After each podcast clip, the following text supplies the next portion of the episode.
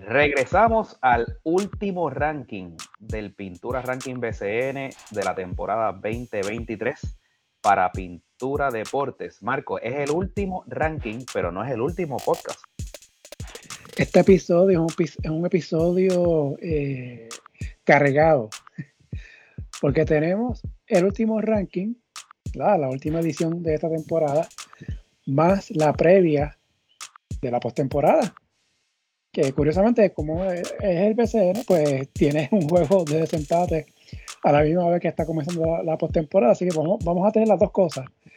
un repaso de lo que fue la última edición de ranking más previa de la serie de cuartos de final, que ya cuando estamos grabando ya una empezó y las otras pues estarán empezando a principios de la semana. Así que, ah, de hecho, y tenemos una nueva sección, ¿verdad, güerita?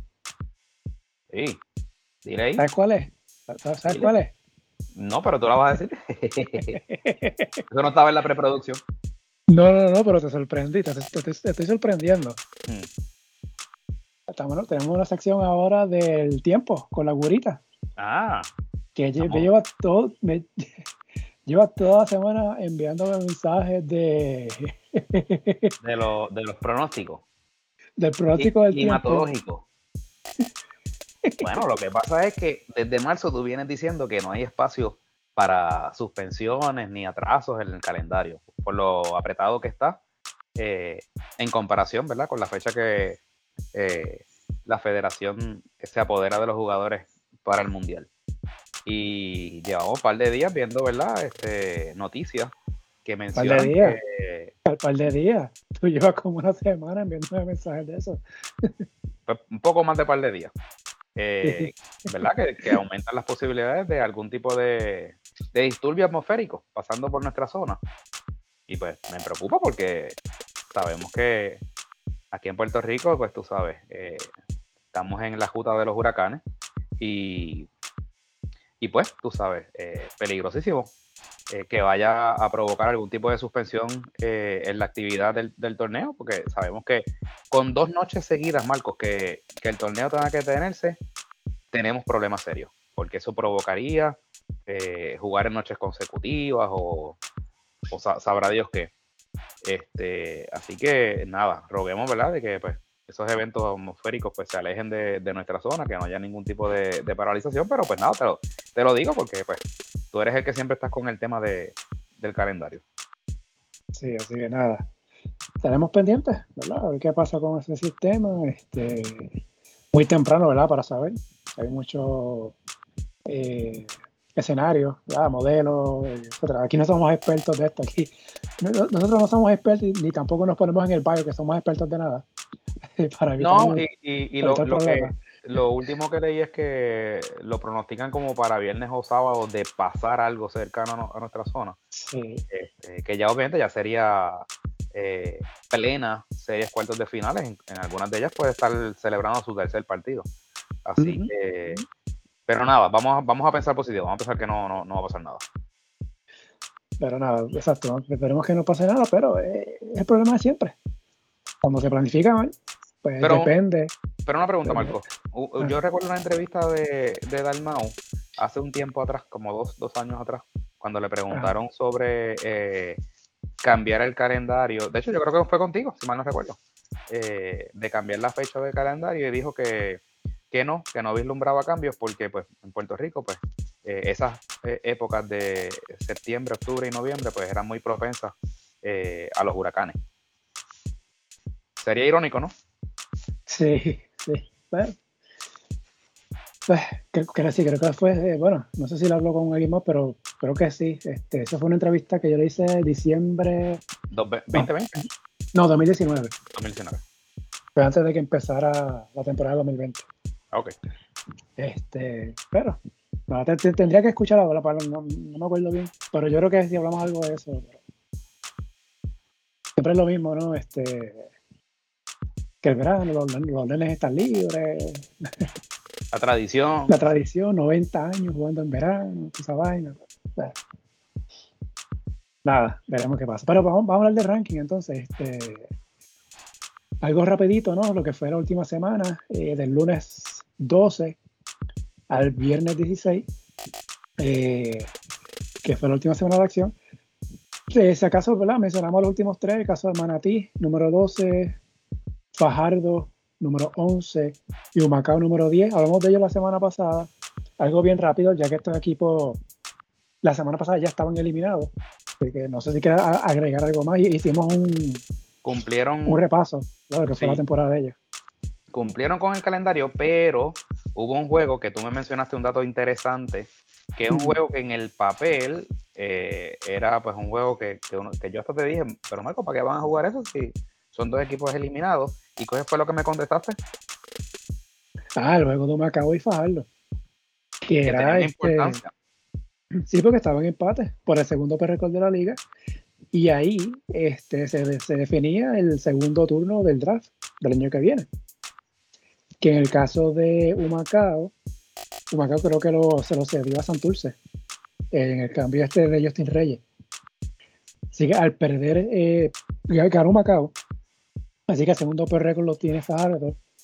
Entonces Humacao es tercero. Así que si no hay cambio y si no estoy mal, el tercer pick del draft le corresponde a Santurce. El del sorteo de nuevo ingreso del próximo año. Este, no sé, yo no llevo esa data, si alguien la tiene, pues que me avise. Pero este, Manatí, ¿verdad? Tuvo todo el récord, segundo Fajardo, y tercero eh, Humacao. Y ese pick, sí, pues sí, este, recuerdo que a través de Keating, que fue lo que le escribió, que le corresponde a Santurce, que fue en el cambio este por Justin Reyes. Así que pues ese juego pues tiene importancia. Y de hecho, el juego de San Germán y Quebradillas, leí, ¿no? Que es un juego de puro trámite qué sé yo, qué sé esto. Te perdonan, pero ese juego no era, no era necesariamente de puro trámite. No, si San Germán ganaba. Si San Germán ganaba, terminaba con mejor récord que Guaynabo. En un posible escenario. Y si esos dos equipos se enfrentan en una final. Terminaron en empate, 21 y 15. ¿Sabes quién es el récord entre ellos? Eh, yo sé que es eh, Guaynabo, ganó en Guaynabo, no que en San Germán. Yo creo que yo creo que ganó San Germán, si no me equivoco. Pero nada, si San Germán hubiese ganado, San Germán terminado con el tercer mejor récord de la liga. Overall. Y en una posible final, frente a cualquiera menos Quebradillas y Bayamón, iba a tener ventaja de cancha. No sé, digo, honestamente no, no verifica la serie entre Guaynabo y San Germán si hubiese afectado o no, pero nada, este, pensando en esa posibilidad. Por eso, eh, que a, pesar de que son tres equipos eliminados, los últimos tres de, tu ranking, pues sí, habían, estaban jugando para algo. Sí, exacto. Y que no sé si quiera eh, decir algo más de ello. No, porque ya, pues obviamente, o sea, dijimos, eh, salvo eso, ¿verdad? Pero ya lo mencionamos en la semana pasada. Este, así que seguimos. El número 9. Los gigantes de Carolina perdieron sus últimos dos juegos de la temporada regular en Guaynabo y luego en Bayamón. Eh, en Bayamón me dieron fue de chillar goma. Jugaron sin George Condit, quien estaba por Portland en un campamento con los Blazers. Eh, que recordar que ya en principios de julio viene la liga de verano se mucho ojo con eso. Que el año pasado George Conde, eh, um, Waters, estuvo en la liga de verano. Mm. Por si acaso. Si acaso Carolina se mete en semifinal y da la sorpresa, pues ojo con eso. Eh, bueno, y también con, cualquiera de los refuerzos. Eh, los gigantes, ¿verdad? perfecto de ranking, estuvieron octavo la semana pasada, bajaron una, una posición. En el caso de Carolina, el 7 de mayo, los gigantes tenían marca de 12 y 7. En ese momento estábamos hablando de Carolina como posible candidato contendor a, llegar a posible segunda ronda. Luego de ahí, 5 y 12. El equipo terminó con marca negativa la serie regular. Eso sí, tuvo victoria que el año pasado, pero también tuvo una derrota más que el año pasado. Eh, estos gigantes, güerita. Recuerdo que en ese momento cuando estabas hablando ahora del 12 y 7, llegamos incluso a decir que podrían hacerle un, un buen run a Bayamón eh, y retarlos para la primera posición en la división. Y pues ya estaban, a juego y medio. Correcto, ya, y ya vemos lo que pasó, que terminaron cuarto. El desplome fue real. Y entonces lo curioso es que ha pasado ese desplome con un equipo completo. Porque distinto fuera que, no hubiesen tenido a, Waters, que no hubiesen tenido a, Condit, eh, pero llevan con Waters y con Condit, yo creo que desde mitad de temporada regular o más. Y, y, con los refuerzos. Los vinieron a cambiar ahora, al final de la temporada. Este, y, añadieron bien temprano la temporada también a, a Yomar, que pues realmente pues desconocemos, ¿verdad? ¿Qué pasó en, Carolina? Este año no se vio la química que pudieron haber tenido la, temporada pasada y entran con muchas interrogantes eh, de camino a una serie contra un equipo pues que ha lucido ser eh, muy consistente a, lo largo de toda la temporada en caso de quebradilla. Eh, hay, hay personas que han hablado incluso hasta, hasta de una barrida. Este, yo creo que yo fui uno de ellos. Eh, yo no sé si, si tanto como, como para no ganar ni un solo juego, pero yo los veo con muy pocas probabilidades, Marco, y eso ya lo hablaremos fuera del ranking. Pero en el caso de, de lo que fue la temporada de, de Carolina, eh, se desplomaron al final. Que yo creo que podemos hasta casi verlo un poco como lo que le pasó a Quebradillas el año pasado, que Quebradillas tuvo una muy buena temporada y al final se, se desvanecieron. Más o menos así veo a Carolina este año. Sí, vamos a abundar más de la serie de Carolina y los Piratas cuando hablemos ya, ¿verdad? De la cruce de cuartos de final. Eh, nada, vamos a ver entonces. De hecho, tienen refuerzos nuevos, por eso lo hablamos cuando hablemos de la serie. Ese es el número 8, los capitanes de Arecibo subieron una posición comparado con la semana pasada. Derrotas en tiempo extra ante Quebradillas, derrota ante Santurce, cerrada, victoria ante Manatí. Arecibo terminó con 18 y 18 la temporada. Yo creo que es una de las peores series regulares de Arecibo en mucho tiempo, eh, porque Arecibo siempre ha sido un equipo de que, que termina con récord ganador, con más victorias que derrotas. Esta vez pues, tuvieron iguales, ¿no? 18 y 18. Eh, los capitanes, Burita, que hablamos eh, la semana pasada, que este equipo no le está dando oportunidad a los jugadores jóvenes, le dieron cancha a varios de estos en esos últimos juegos. Ya el equipo obviamente ya clasificado, básicamente eh, sembrado en el tercer lugar en su grupo, así que no había mucha opción. Ahí no, no bajaban ni subían. Eh, no, no, tenían control contra quién se iban a enfrentar. Ya saben que ahora enfrenta a Guaynabo.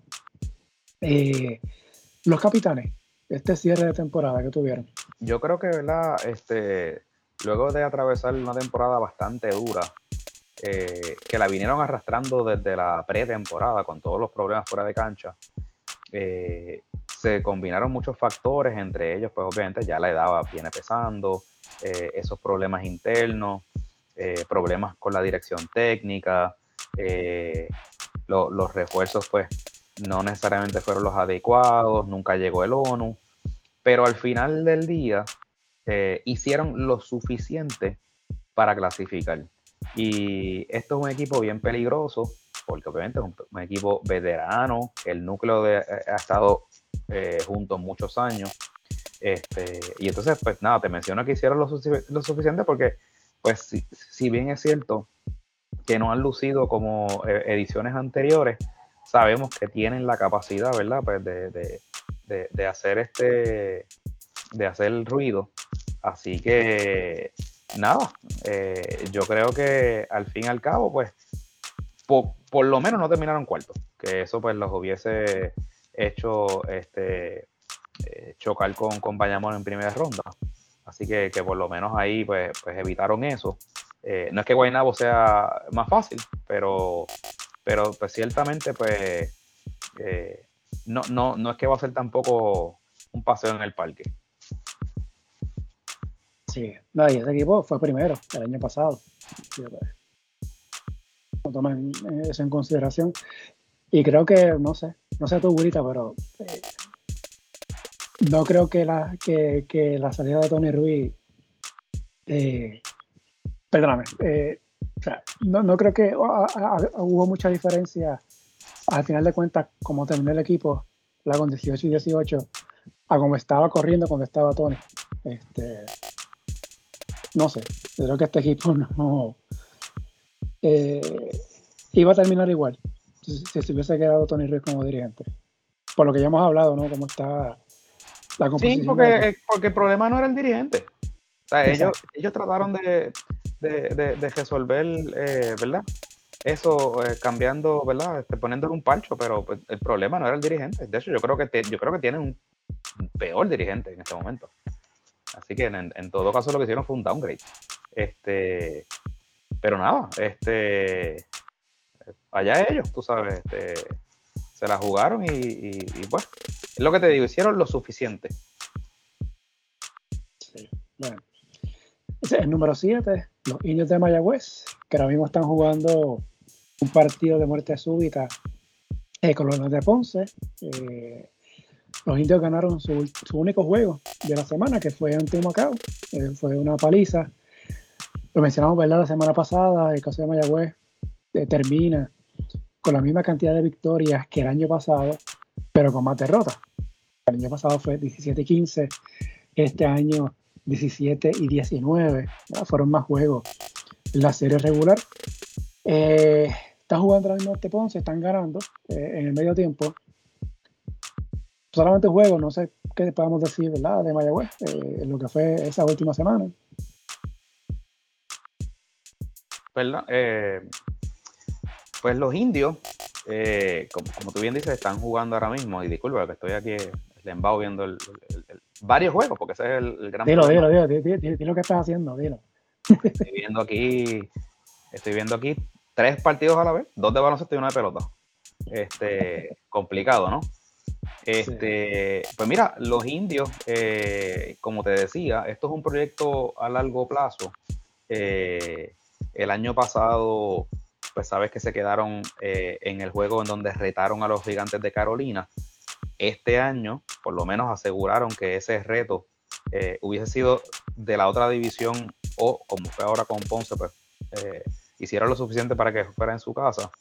Este, así que en algo y eso es lo que te mencionaba el otro día fuera del aire, eh, que, que si Mayagüez, por ejemplo, gana este juego de esta noche, pues aunque en número de victorias y, derrotas pues sería menor que el del año pasado, pero por lo menos sería un avance eh, o un escalón eh, subido en comparación con el año pasado, ¿verdad? Que entonces sería la clasificación. El año pasado no clasificaron, este año sería clasificar.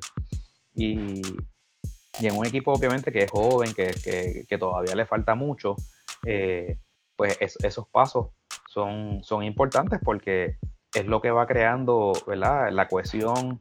Eh, los equipos ganadores no se hacen de un día para otro.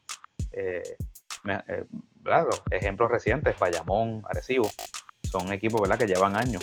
Y, y, en el caso de Mayagüez, pues, pues obviamente pues, sabemos que, que, que les falta a pesar de que tienen un buen núcleo con Jolly Pacheco, Jordan Cintrón, este, pues yo no creo ¿verdad? Que, necesariamente los refuerzos sean los mejores.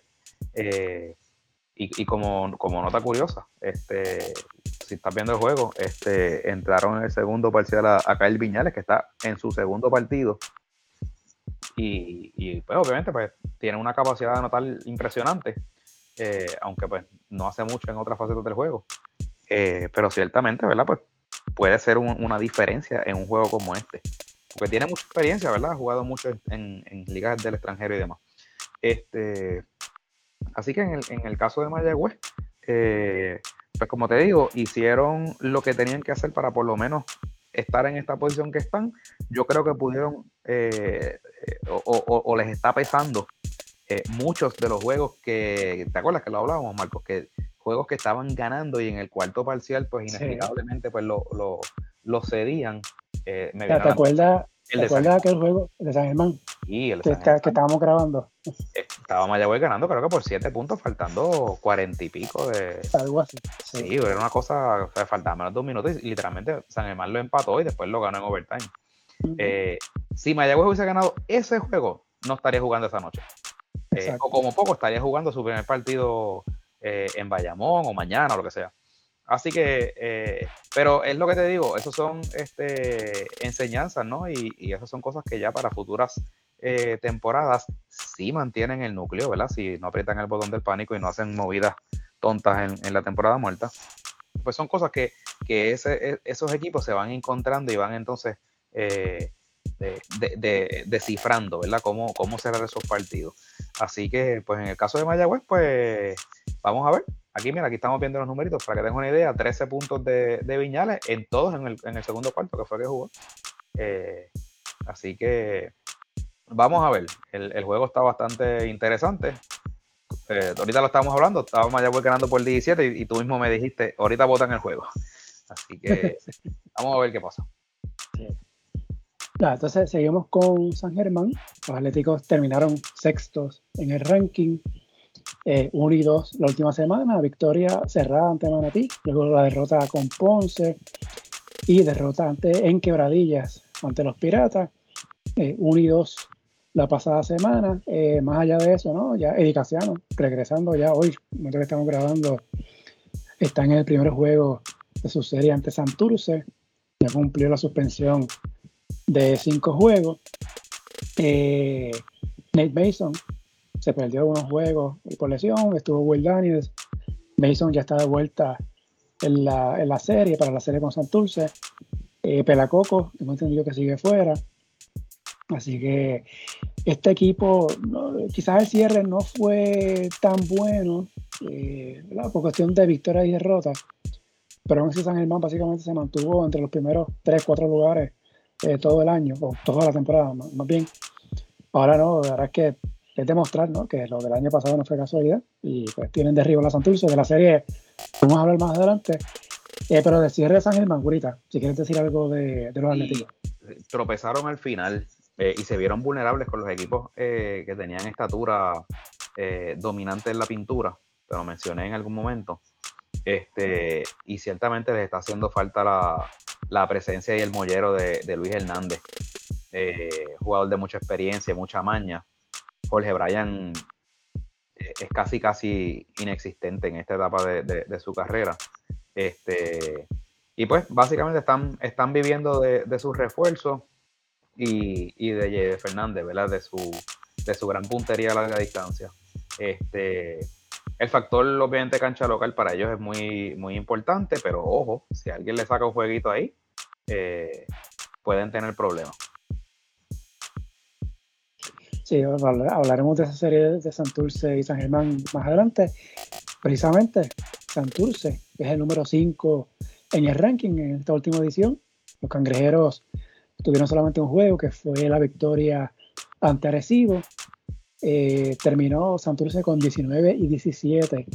La serie regular no, no muy distinto a lo que ha hecho Santurce en los años anteriores, desde su regreso a la liga básicamente un equipo jugando un poquito para 500 o, poquito por encima de los 500, pero un equipo distinto. Por lo menos en el papel luce mejor que en los últimos dos años.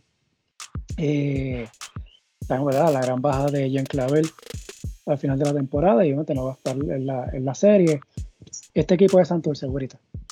Este equipo de Santurce, fíjate, a pesar de, haber perdido a, a Jean Clavel, pues hizo movidas, eh, ya sea en la temporada muerta o en la en, media de la temporada, eh, que hacen de esta edición una edición, por lo menos en el papel, mucho más eh, balanceada y mucho más poderosa que la del año pasado. La, la, la, adición de Emi Andújar y Chris Brady son dos piezas muy importantes a esa, a, esa, a ese ataque. En el caso de Brady, Marco, aunque es más conocido eh. Por, su defensa o por su rebote, eh, de vez en cuando Marcos saca, saca a pasear el, triple, ¿sabes? Eh, lo que lo hace entonces es un jugador bien incómodo, porque es un jugador de 6-10 que te puede entonces anotar el triple en, determinado momento. y ya sabemos que, ¿verdad? que Andújar, es un jugador muy inteligente, sabe hacer muchas cosas en cancha. y en el caso pues, de Alfonso Plomer, si viene Dulce desde la línea de tres, eh, hace a, Santurce un equipo bien peligroso. Este, Y el, ay, se me había olvidado, este, dos jugadores importantes, Ángel Matías y, y, y Palermo. Eh, dos jugadores eh, que en el caso de Matías, pues ha tenido una temporada muy buena, a lo mejor en su carrera, y Palermo haciendo muchas cosas en el lado defensivo y, ofensivamente. Así que este Santurce, Marco, yo creo que terminó bastante bien la temporada, bastante sólida, y entra con muy buen ritmo a, la serie contra San Sí, es una serie, quizás la serie más, más nivelada. Por lo menos la más interesante. Y, y, sumando, ¿no? Porque que el año pasado se enfrentaron también en esta fase. Se enfrentaron lo que pasó. exacto, hubo mucho, mucho trash talk. Eh, sí, exacto, que, se, que, se, dijeron y, se hicieron, tú sabes. Sí.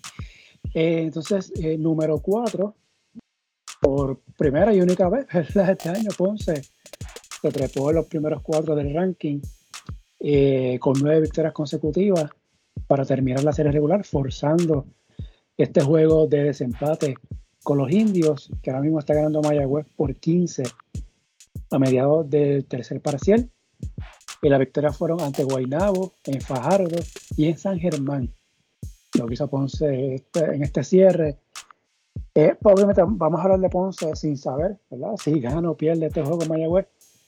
Eh, para efectos del ranking no cuento ¿verdad? ese juego, este juego de desempate.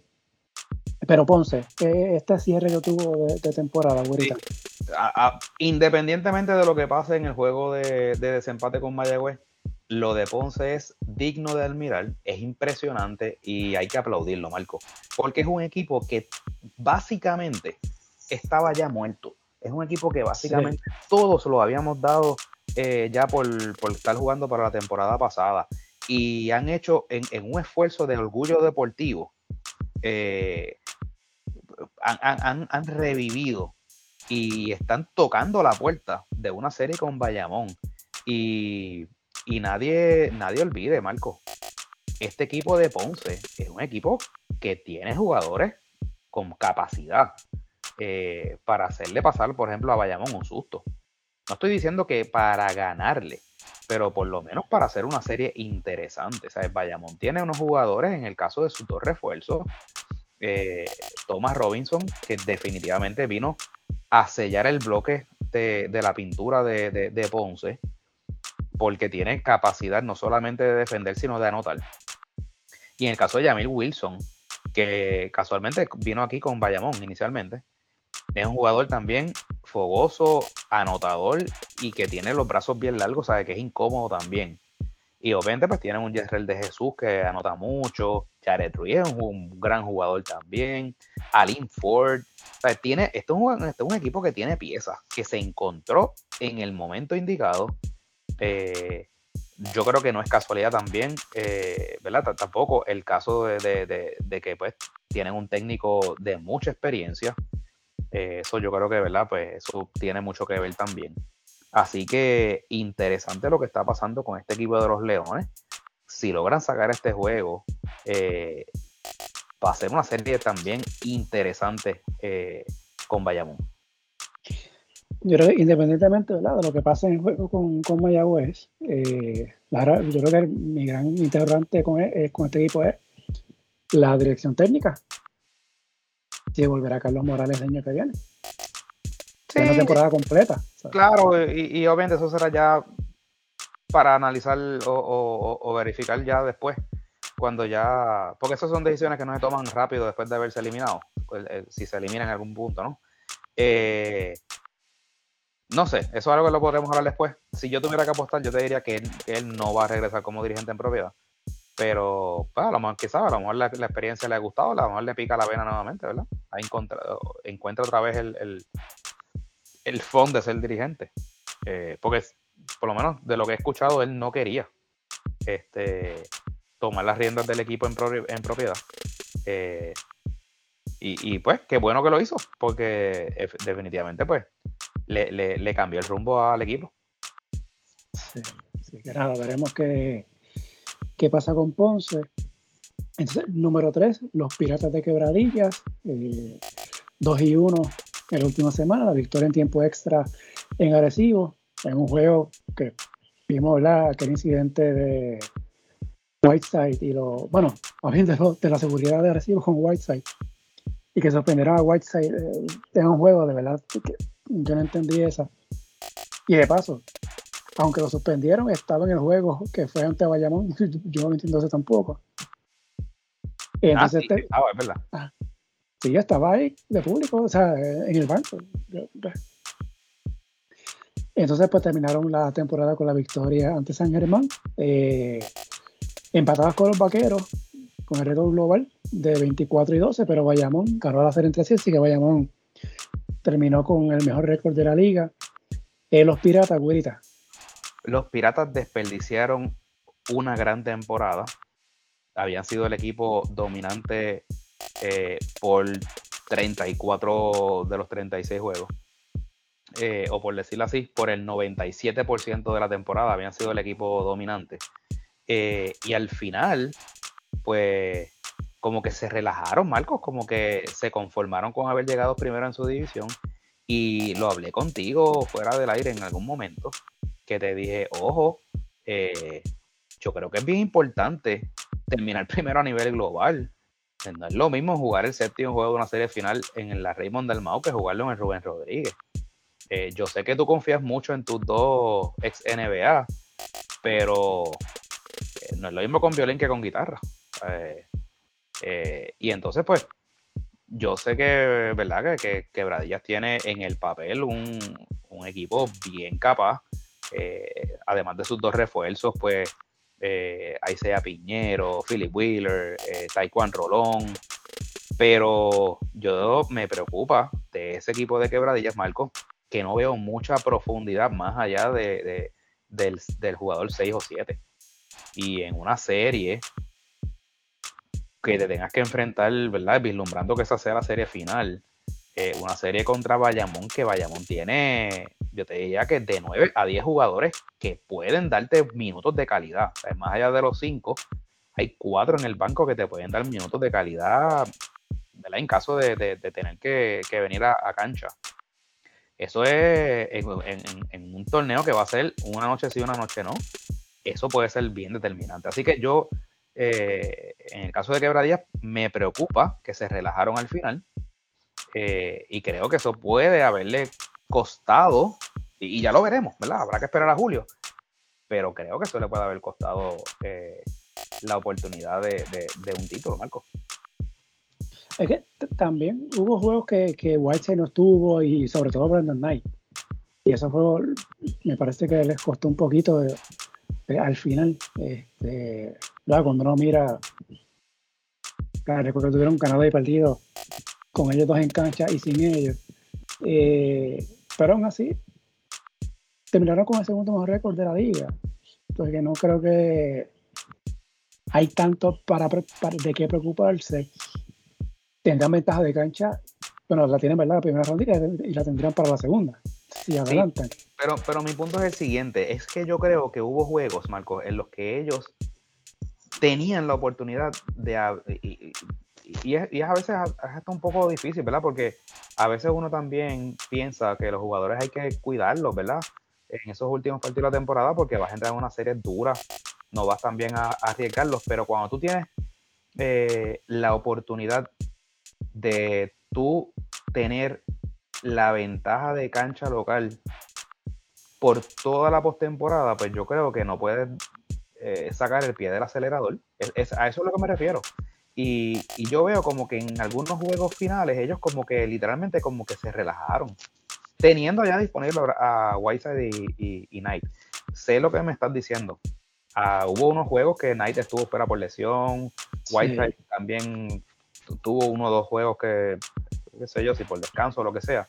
Pero lo que te quiero decir es que ya al final de la temporada, estoy hablando de los últimos 3, 4 partidos, juegos que eran de suma importancia, como que se relajaron. Te voy a decir más.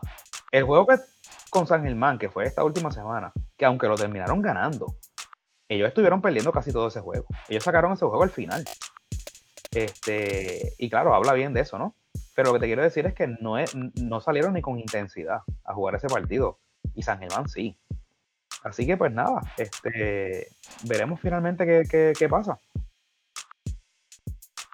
Sí, así que. De hecho, caso de Quebradillas y Bayamón, Quebradillas eh, no le ganó a Bayamón, le ganó a todo el mundo menos a Bayamón este año. Así que. Pues, eh, eso, veremos. Eh, eso, eso, es un factor que abona más a lo que estoy diciendo.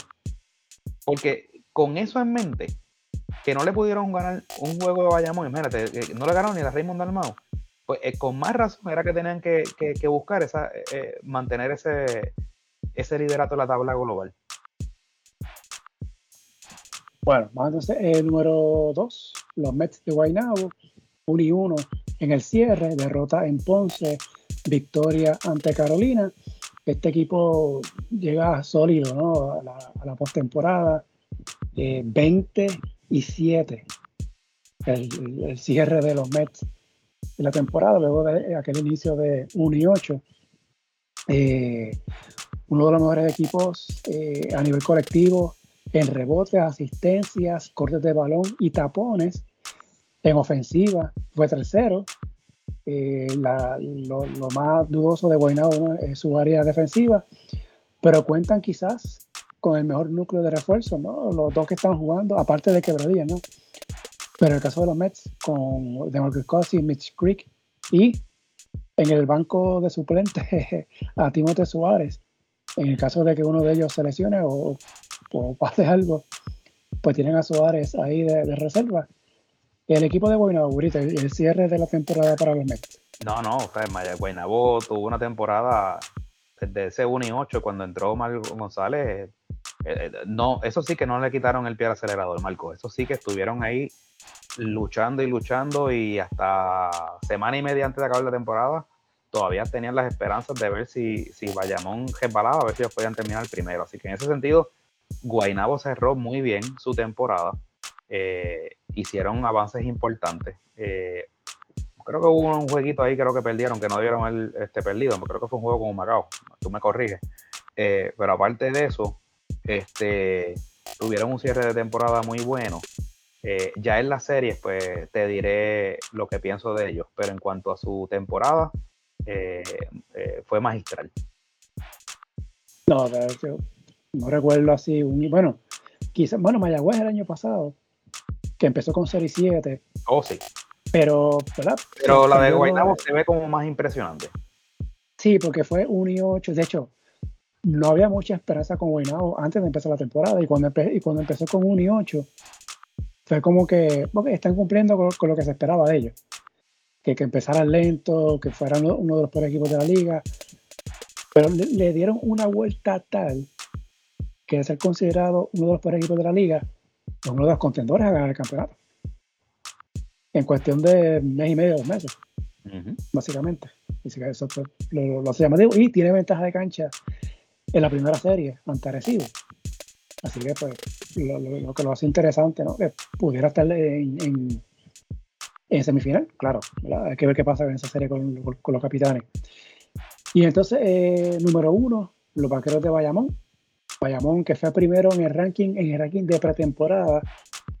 Luego de ahí estuvo ahí divagando, estuvo tercero, cuarto, creo que hasta, llegó hasta el quinto, sexto en un momento dado en el ranking. Finalmente terminó primero. Las últimas tres semanas, Bayamón fue el líder del ranking, 2 y 1. En la última semana, derrota inexplicable, eh, perdón, sin, sin, sentido ante un Macao. Eh, pero luego las victorias en quebradillas y ante Carolina. Eh, Bayamón, a final de cuentas, yo te voy que decir que Bayamón estaba jugando para completar el calendario. Y no solamente eso, como quiera, a final de cuentas, terminó con el mejor récord de la liga. Porque empate con quebradillas, pero tiene el, desempate entre los piratas, así que Bayamón técnicamente terminó con la mejor marca en el BCN en la serie regular, así que los vaqueros con ganar en el rancho en la postemporada, repiten como campeón. Sí, eso es así. Eh, eh, ya se fortaleció cuando se completó eh, su equipo. Cuando llegó Vente Ángel, llegó este Christian Doolittle, que era el refuerzo que ellos querían. pues ya, ya Bayamón está, está sólido, Marco. Y eh, yo, ¿verdad? Es un equipo que tiene sustituciones adecuadas en todas las posiciones. Eh, se ven muy pocas eh, fallas eh, o, vulnerabilidades en ese equipo. Así que ciertamente es el equipo a vencer. está bien curioso, ¿verdad? Que leí una nota de un análisis de un periódico ahorita que decía que este año no hay un claro favorito al, campeonato. Y yo dije, ¿cómo que no hay un claro favorito? el, que piense que Bayamón no es el claro favorito al, campeonato, pues yo no sé qué, liga es la que, la que está viendo. Ah, que este año hay equipos que pues son serios contendores a, a, arrebatarle el título, sí, es verdad. Pero que no hay un claro favorito, yo creo que eso es un titular, eh, un anuncio engañoso, eh, por decirlo de alguna manera. Eh, Bayamón yo lo veo bien sólido, bien completo, Marco. Este, y la posibilidad de, un back-to-back es bien real esta temporada. Creo que lo único que Bayamón está que extraña, creo que es la, figura de Luis Cuascu, que el año pasado vino del banco en varias ocasiones y produjo a este equipo, le, daba esa energía sí. viniendo del banco. Este año no está, no. porque está con el 3x3. Eh, y fuera de eso, eh, quizás la única debilidad de Bayamón eh, sería asuntos internos. ¿no? Entonces me refiero al caso de lo que pasó con Benito Santiago. Eh, que la química se dañe, sería lo único que, aparte de las lesiones, ¿verdad? Obviamente. Pero fuera de eso, este, asuntos internos. Algo que, que, pase ahí adentro. esos son los únicos dos factores que pueden descarrilar eh, a Bayamón. factores internos o lesiones. Eh, o un equipo, ¿verdad? Que se enrache, ¿verdad? Que, se caliente tanto como un quebradilla o, ¿verdad? Que, ¿verdad? Que, que, que, se caliente tanto, tanto y tanto, ¿verdad? Que, haga lo, impensable. Que puede pasar, o sea, nadie aquí no hay nada garantizado. Pero este, por lo menos en el papel, cerrando la temporada de la manera que vayamos cerró, eh, que, es lo que tú, como tú acabas de mencionar hace unos minutos, que tú decías que estaban por cumplir el, el, calendario. Eh, pues parece que escucharon esas palabras tuyas y les estuvo malo, porque entonces eso sí que le metieron el pie al acelerador, Marco. Sí. Así que nada, ese fue el, ranking de este año, que termina entonces con Bayamón primero. Voy a ver si para la semana que viene hago aquí una fórmula matemática a ver quiénes fueron, cómo eh, haciendo, qué sé yo, una fórmula de puntos en base a cómo terminaron las distintas semanas y ver quién fue el que más cogió puntos. A ver si lo hago para e, Eso está nítido, eso sería, algo. Y eso sí que ahí este, nadie puede decir, ¿verdad? Porque eso sería algo tuyo. Sí. Marco, y, después de haber terminado el, el, ¿verdad? Que ya, ya ahora sí que oficialmente terminamos el ranking, ¿sientes algo de alivio, Marco? Oh, un peso en sí. ¿Sabes qué hacer esto? Estar pendiente todos los días, todos los resultados. Este, si es un juego que no pude ver, pero entonces tener que mirar el box score. Buscando números y estadísticas. Ajá, buscando estadísticas, viendo cómo le, cómo le va el equipo en el último mes, comparando. no deja eso si hay cambios de refuerzo, si no hay cambios, si jugó fulano me no, De verdad que siento un alivio ya con un break de este. Ya, podemos analizar fríamente series y, resultados. Sí, exacto, exacto. Ya un poquito más, un poquito más cómodo. Y básicamente me tomaba pues era hacer el ranking. Me tomaba fácil tres horas. Wow. Así buscando la información y tratando de hacerlo ¿verdad? lo más, lo más eh, justo posible y objetivo dentro de. Este, pero toma tiempo, no, es tan fácil. No es tan fácil. Para mí es fácil, porque aquí yo acabo de comentar lo que te escribes. Exacto. Ah, no, hay otros rankings por ahí que lo hacen que lo ponen ya 1, 2, 3 y hasta el 2 y ya, sin explicar. Ese es el mismo que, que los valores del vamos, año vamos, vamos, vamos, vamos, vamos, vamos. Y también este, hay otros que se han llevado por récord de ganado y perdido. Que hace, hace un momento. Ah, pero eso es un standing. Exacto, es un standing. Pero mira, lo último de ranking, quería comparar lo que fue la pretemporada con la semana 13. Mm. Bayamón fue el primero en la pretemporada. Terminó primero. Quebradillas lo puse segundo en la pretemporada. Terminó tercero. Para efectos del de, de, standing real, fueron los primeros dos. Bayamón uno y Quebradillas dos. Arecibo lo puse tercero en la pretemporada, terminó octavo. El cuarto fue San Germán, terminó sexto. Pero en la tabla de posiciones San Germán fue cuarto. Eh, quinto, Mara, oh, pues, puse a Manatí quinto en la pretemporada. bueno. Eh, terminó 12 en el ranking, el récord de la liga. Eh, sexto Fajardo. Terminó 11 en el ranking, segundo por récord de la liga. séptimo Santurce. Terminó quinto en el ranking. Eh, yo creo que fue sexto, ¿no? En la, tabla global, si no me equivoco, estoy de memoria ahora mismo. Entonces, octavo Mayagüez en la pretemporada, séptimo en el ranking, pudiera ser octavo, finalmente, si gana el juego de desempate, ya a nivel global, ¿no? Guainabo, Guainabo lo puse número 9 en la pretemporada, terminó segundo y eh, tercero de hecho, eh, estaba verificando lo de Guaynabo y San Germán. Guaynabo ganó la serie por diferencial de puntos. Sí, Guaynabo tuvo más tres. Así que ese juego de quebradilla y San Germán, pues sí, fue un juego de trámite entonces. no importaba este. Bueno, corrijo. Es importante pues, para que San Germán lo, lo ganara, para que terminara primero. Así que me corrijo nuevamente. Si era, si era importante para San Germán. En caso si se enfrenta a Guaynabo en, una final, si llegan los dos a la final.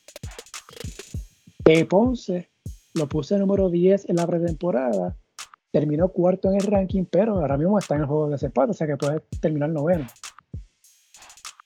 en la, en la, en la temporada y fuera ¿no? de los playoffs. El número 11, Carol, wow, Carolina lo puse 11. terminó noveno en, la, en, la, en el ranking, eh, creo que fue séptimo overall, el récord de ganado y perdido. Y último, puse a Humacao. En la pretemporada terminó un número 10 en el ranking eh, número 10 global en el récord de ganados y perdidos. Así que, y de hecho, el ranking, que yo hago de pretemporada no es una tabla de posiciones de cómo yo creo que ellos van a terminar la serie regular. Eh, lo he dicho vaya un montón de veces, es como yo creo que lo que hicieron durante la temporada muerta, y posible equipo que pueden tener durante, la temporada, etcétera. Pero más o menos, cuando uno mire la, tabla final, a lo que fue la pretemporada, pues ahí más o menos no, estuve tan mal de, lo que se vio finalmente. Así que Nada, a ver si la semana que viene hago, esa tablita con los puntos. Así, si no, sí, sí, sí. Segurita, vamos a hacer con los valores del año. Votaste, eh, Marco. Este año votaste. Ahorita lo confieso. ¿Qué pasó? Se me, olvidó. ¿Cómo? Oye, tú que eres de los pocos privilegiados que tienes el honor de, de, ¿verdad? de votar. Ah, lo tenía apuntado en la mente, tengo que hacer la lista, tengo que enviar el email antes de mediodía el viernes y me acordé cuando vi un tweet de, de la guerra del BCN que decía, hoy cerró la votación y lo, vi el tweet como a las 5 de la tarde del viernes. No, Mario, no puede ser. Te olvidé por completo. Pero nada, vamos entonces a hacer como si hubiese votado. Oye, pues, pues ahora que estás tú conmigo aquí, lo hacemos entre los dos. Vamos. Vamos a empezar. Pregunta, eh, pregunta antes, ah. antes, porque como no sé cómo lo hicieron este año, ¿la liga te ah. daba las opciones o tú podías votar por los jugadores que tú quisieras? No, eh, déjame buscar la regla exacta. Eh, te decía, para el más valioso, era obligado, o bueno, no, ah. no, obligado, sino podías mencionar hasta tres jugadores. ¿verdad? Este, tu primera opción, tu segunda y tu, tercera. Es lo mismo para novato del año, defensa, sexto hombre, progreso, dirigente y apoderado. Eh, exacto, lo mismo. Y entonces para el equipo todos estrellas era votar por un armador, un escolta, un alero, un delantero y un centro. Yo no estoy muy de acuerdo con eso, porque, por ejemplo, podrían haber sido dos armadores en, la, en esa posición de backcourt, pero bueno. Pero básicamente sí, eran tres, podías mencionar hasta tres, por cada uno, excepto para el equipo de todos estrellas. Esa era la, la, condición este, cuando llenabas la boleta. Así que. ¿Qué dura? ¿Empezamos, güerita? Sí, vamos allá. ¿Cómo dice vamos, a, votado? Vamos a empezar con novato del año. Que por lo menos yo, eh, yo había, varios candidatos, quizás uno, un nombre que uno piensa rápido era Alex Morales. Iba bien. Eh, exacto, eso exactamente. El caso de Alex, eh, que mencionaste, ¿verdad? Comenzó muy bien. Eh, en el caso de Manati, pero tuvo problemas de lesiones y solamente jugó 11 partidos. Qué pena. Cuando tú miras los números en 11 juegos, promedió 16 puntos y 7.8 rebotes, básicamente 8 rebotes y 4 asistencias. Pero se lesionó. Así que yo creo que eso lo, lo descarta. Si hubiese jugado 20 juegos, 22 juegos, yo creo que era candidato lógico a novato del año. Eh, pero por lo menos para mí, para descartar a Alex por su lesión, me parece que hay dos candidatos. Y sería Asaya Palermo de Santurce y Jonet Walker de Mayagüez. Y si hubiese votado, si no se hubiese votado, si no se hubiese olvidado votar, hubiese ido primero con Palermo sí, y segundo con Johnny Walker. Estoy de acuerdo. En una votación bien cerrada para mí, porque en un momento de la temporada, eh, Johnny Walker, eh, Cristian le, dio eh, como mucho protagonismo y lo hizo muy bien. Lo hizo muy bien. Este, de hecho, no parecía ni, un novato. Este, Lo hizo muy bien. Lo que pasa es que obviamente Georgie eh, tiene una experiencia mucho mayor, ¿verdad? Y, lleva el juego muy, muy bien. Pero Walker hace unas cosas, eh, especialmente en, con su rapidez, que facilitan otras cosas en ofensiva. Eh, pero en el caso de Palermo, veo que es un juego más completo. Eh, no solamente tiene capacidad de anotar, pero también defiende y rebotea mucho. Por eso te decía, en algún momento te mencioné que comparo mucho el juego de Palermo con el de Justin Reyes. Así que hubiese estado de acuerdo contigo ahí. Eh, hubiese votado por Palermo también. Mención honorífica, Antonio Gordon de San Germán. Creo que, creo, que no tuvo la. sí, ha lucido muy bien, aunque no creo que le dieron tanto tiempo de juego. Pero, Exacto. pero es una muy buena promesa, ¿sabes? Sí, pero por eso digo, mención honorífica. Este, Claro, nos quedamos con las ganas de ver a Juan Jackson y, Fraser, que fueron los primeros en el draft eh, eh, escogidos, ¿no? Este, pero de los que jugaron, entiendo, ¿no? Que, los que mencionamos, esos tres, fueron los que más sobresalieron. En el caso, ¿verdad? De Morales, pues su lesión, pues, le privó de jugar más y tener opción a, ser novato del año. Eh, entonces, progreso del año, Güerita progreso del año. Eh, yo, te mencioné. Ajá, No, si quieres, menciona si tienes, tienes candidatos ahí. Sí, lo que pasa es que yo te, en, un, en un momento yo te había mencionado este alguien, para que tú me dijiste que ya lo había ganado. Sí, de, hecho, uno pensaría, caramba, debe ser candidato, pero es que no ganó hace par de años, que el caso de Jordi Pacheco. Correcto, pero ciertamente entonces el lógico es eh, Ángel Matías. De acuerdo. la mejoría de Ángel Matías de una temporada para otra es descomunal. Déjame buscar, yo saqué los números por acá de Ángel, a ver si lo encuentro rapidito. Este, yo creo que Ángel, bueno, creo, ¿no? Fue su mejor temporada este, en su carrera en BCN.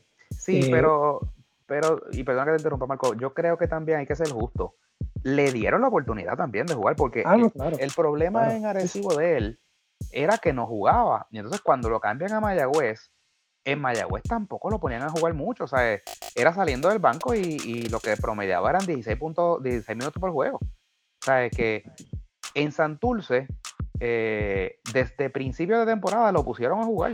Ya fuese porque no había llegado X, X jugador.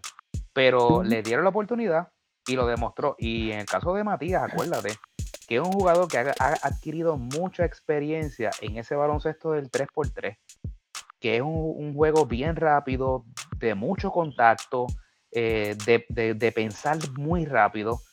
Y, eso lo ha pulido, lo ha hecho un gran jugador y está en una condición física impresionante. Así que, eh, que me alegro mucho por él, de verdad, me alegro mucho por él. Yo creo que es de los nativos, es de los que mejor eh, temporada ha tenido, Marco. Sí, sí, sí. Cuando tú miras los números de, Ángel Matías, jugó 35 juegos, o sea, solamente se perdió un juego todo el año. Promedió 18 puntos por juego, el mejor promedio de su carrera. En BCN, de hecho, apenas la segunda vez que promedia en doble figura en BCN, pero él con Arecibo en el 2019 promedió 10 puntos por juego, casi 11, pero ese año lo dividió con, con Mayagüez. Así que no fue una temporada, como tú coges la temporada completa, no promedió los, 10 puntos por juego. Así que es la, técnicamente la primera vez que promedia 10 puntos por juego en una perdón, doble figura eh, una temporada completa. 6.3 rebotes, lo máximo en su carrera. 2.3 asistencias, también lo máximo en su carrera. Eh, en tiradas libres fue 78%, ha, tirado mejor en otros años. Eh, bajó su promedio en por ciento en triple. Pero lo que fue punto, rebote y asistencia eh, fue su, los mejores números de su carrera y también en minutos. Promedio 31 minutos por juego, sobre mil minutos esta temporada, lo, también lo máximo en su carrera. sé que algunos por ahí lo pusieron de MVP. Este, vamos, vamos, vamos, vamos. eso, es, fanatismo, Marco, eso es fanatismo. Eh. Marco, eh, mencionas este el hecho de que bajó su porcentaje en tiros de tres, pero eso se debe a que hizo más lances también. Sí, también. claro, Y, es un factor porque jugó más, o sea, tiró más. Eh, eh, y, no quiere decir que no estuvo efectivo, es que al hacer más intentos fallas más. Eh, las probabilidades son menos, ¿no? Claro, por si acaso, en tiro, en tiro triple, 40% es bueno. Buenísimo. 39. O sea que Buenísimo. Está, ahí. por, eso te digo, porque yo vi varios juegos de Santurce y, y sinceramente, pues, eh, hacía su, su, su, su, anotaba sus canastos de tres. Así que muy bien por Matías. Eh, te pregunto a ti, tú que ¿verdad? sigues mucho esa disciplina. Eh, ¿Tú no lo ves ya jugando baloncesto 3x3? No, yo ojalá que esté, que, vuelva. Por eso. Pero, ¿sabes? Como veo que hay otros jugadores ahora mismo jugando unos eh, challengers y ese tipo de cosas, él, si Puerto Rico tiene la oportunidad, ¿verdad?, de hacer un, un tratar de clasificar, por ejemplo, una Olimpiada o lo que sea, ¿tú crees que él estaría en el mix? Sí, seguro que sí. Digo, y, está en él, ¿verdad? Que, quiera estar. Claro, claro. Al igual que Erazo, al igual que Pelacoco, si está saludable, tienen que estar ahí. Son los mejores de nosotros en, esa disciplina. Un Jorge Matos también, ¿no? Sí. Este, bueno, yo no sé si está saludable, el mismo Gilberto Claver. Sí. yo, yo me pregunto si Gilberto, este, porque yo, en el caso de Gilberto Clavel, esta temporada, Marcos, yo lo, yo lo vi como, como un poco más lento, no jugó mucho. Me pregunto si esta temporada él, él, jugó eh, lastimado, si no estaba un 100%. Quizás, que el año pasado también estuvo lastimado. No sé si está arrastrando eso todavía. Sí. Gran jugador también del 3x3. No, claro. Si está saludable y tiene interés, ojalá que esté ahí. hace falta. Sí, hacen falta todos esos jugadores con experiencia eh, que tienen muchas millas en esa disciplina, hacen falta. Digo, aunque tiene que venir el, el, ¿verdad? Eh, el recambio también. Pues, por eso que están cogiendo experiencia con estos ahora, pero pero ciertamente pues debemos ir con los mejores eh, disponibles. Claro. Claro, parece, si ahora que viene San Salvador, yo creo que esto, ¿verdad? Allende, Huasco, eh, Rabat deben estar en ese equipo. Yo creo que tenemos opción real de ganar oro en ese torneo, pero ya cuando hablamos de Americop, hablamos de posibilidad de ir a Juegos Olímpicos o a un, repechaje o lo que sea, yo creo que tenemos que ir con los mejores. tenemos que ir con los experimentados también. Estoy de acuerdo. Pero veremos de, aquí a allá. Este, vamos con apoderado del año. Apoderado del año, yo creo que debe ser el de Quebradilla. También. entre Quebradillas y Guainabo. En el caso de Quebradillas la pegó con los dos refuerzos. Que han sido sus dos refuerzos por el 99% de la temporada. Yo creo que, eh, bueno, sí. Este, yo creo que Quebradillas ha sido el equipo con menos refuerzos este año, ¿verdad? Fueron tres, ¿no? Sí, porque la única vez que hubo sustitución fue cuando este, Brandon Knight estuvo por lesión, que trajeron un facsímil irrazonable eh, que no dio pie con bola. Exacto. Pero fuera de ahí, fueron Whiteside y, Brandon Knight, como tú dijiste, la pegaron. Con esos dos la pegaron. No, eso, eso ese fue el pulpote. Y a eso le agregan, ¿no? Todas estas cosas que hizo el apoderado, que si lo de los abonos, este, que si transportación gratis a ciertos juegos, etcétera. Eh, me parece, ¿no? Que es el candidato lógico para ese premio. Claro, siempre está vayamos, ¿no? En el caso de Javier Molina. Eh, Veamos lo mismo a Guaynabo que mencionaste, ¿no? Por eso, pero menciona también a Guaynabo porque hicieron la movida que le viró la temporada. Porque, Marcos, no es poca cosa haber traído a DeMarcus Coffin. Esto, esto no es ningún jugador, un jugador cualquiera. Como aquí, ah, que sí, este tipo jugó en la NBA y, y, ajá, y tú miras, y es que estuvo en un, con un contrato de 10 días. O que, sí, o, que jajaba la, banca en la NBA. Sí estaba en la NBA, pero jajaba la banca, no, no veía un minuto. Estamos hablando de un tipo que en algún momento dado fue literalmente una estrella. Yo, de lo poco que recuerdo de la NBA, cuando yo los veía, en Sacramento era una bestia. Tú sabes, este, las lesiones después le pasaron factura y su actitud y demás cosas. Pero llegó a ser un jugador bien dominante. Y haberlo traído fue un riesgo, porque la realidad es que no sabes lo que, lo que iba a darte. Pero hasta ahora, Marco, ha sido más lo que te ha dado que lo que te no te ha dado. Este, porque no es que tampoco es, un super jugador en este momento de, su carrera, pero, pero ha sido bien dominante en esta liga, Marco. Sí. Así que yo, yo me voy con el de quebradilla para apoderado del año. En tu caso, güerita. No, yo te lo mencioné, yo te lo dije primero. Ok. Sí. Eh, mencionamos apoderado, novato. Dijimos progreso, ¿verdad? Ángel, ¿verdad? Sí. Dijimos progreso. Sí. Eh, sexto hombre. Que esta, que o sea, esta a veces difícil porque en el BCN no hay una estadística que tú, por ejemplo, tú entras a Basketball Reference el, y ve, o, o ESPN y se ver estadísticas de NBA, te aparecen las estadísticas, juegos jugados, juegos iniciados. Y bueno, tú tienes una idea de cuántas veces este jugador vino del banco o, inició. Aquí eso no existe.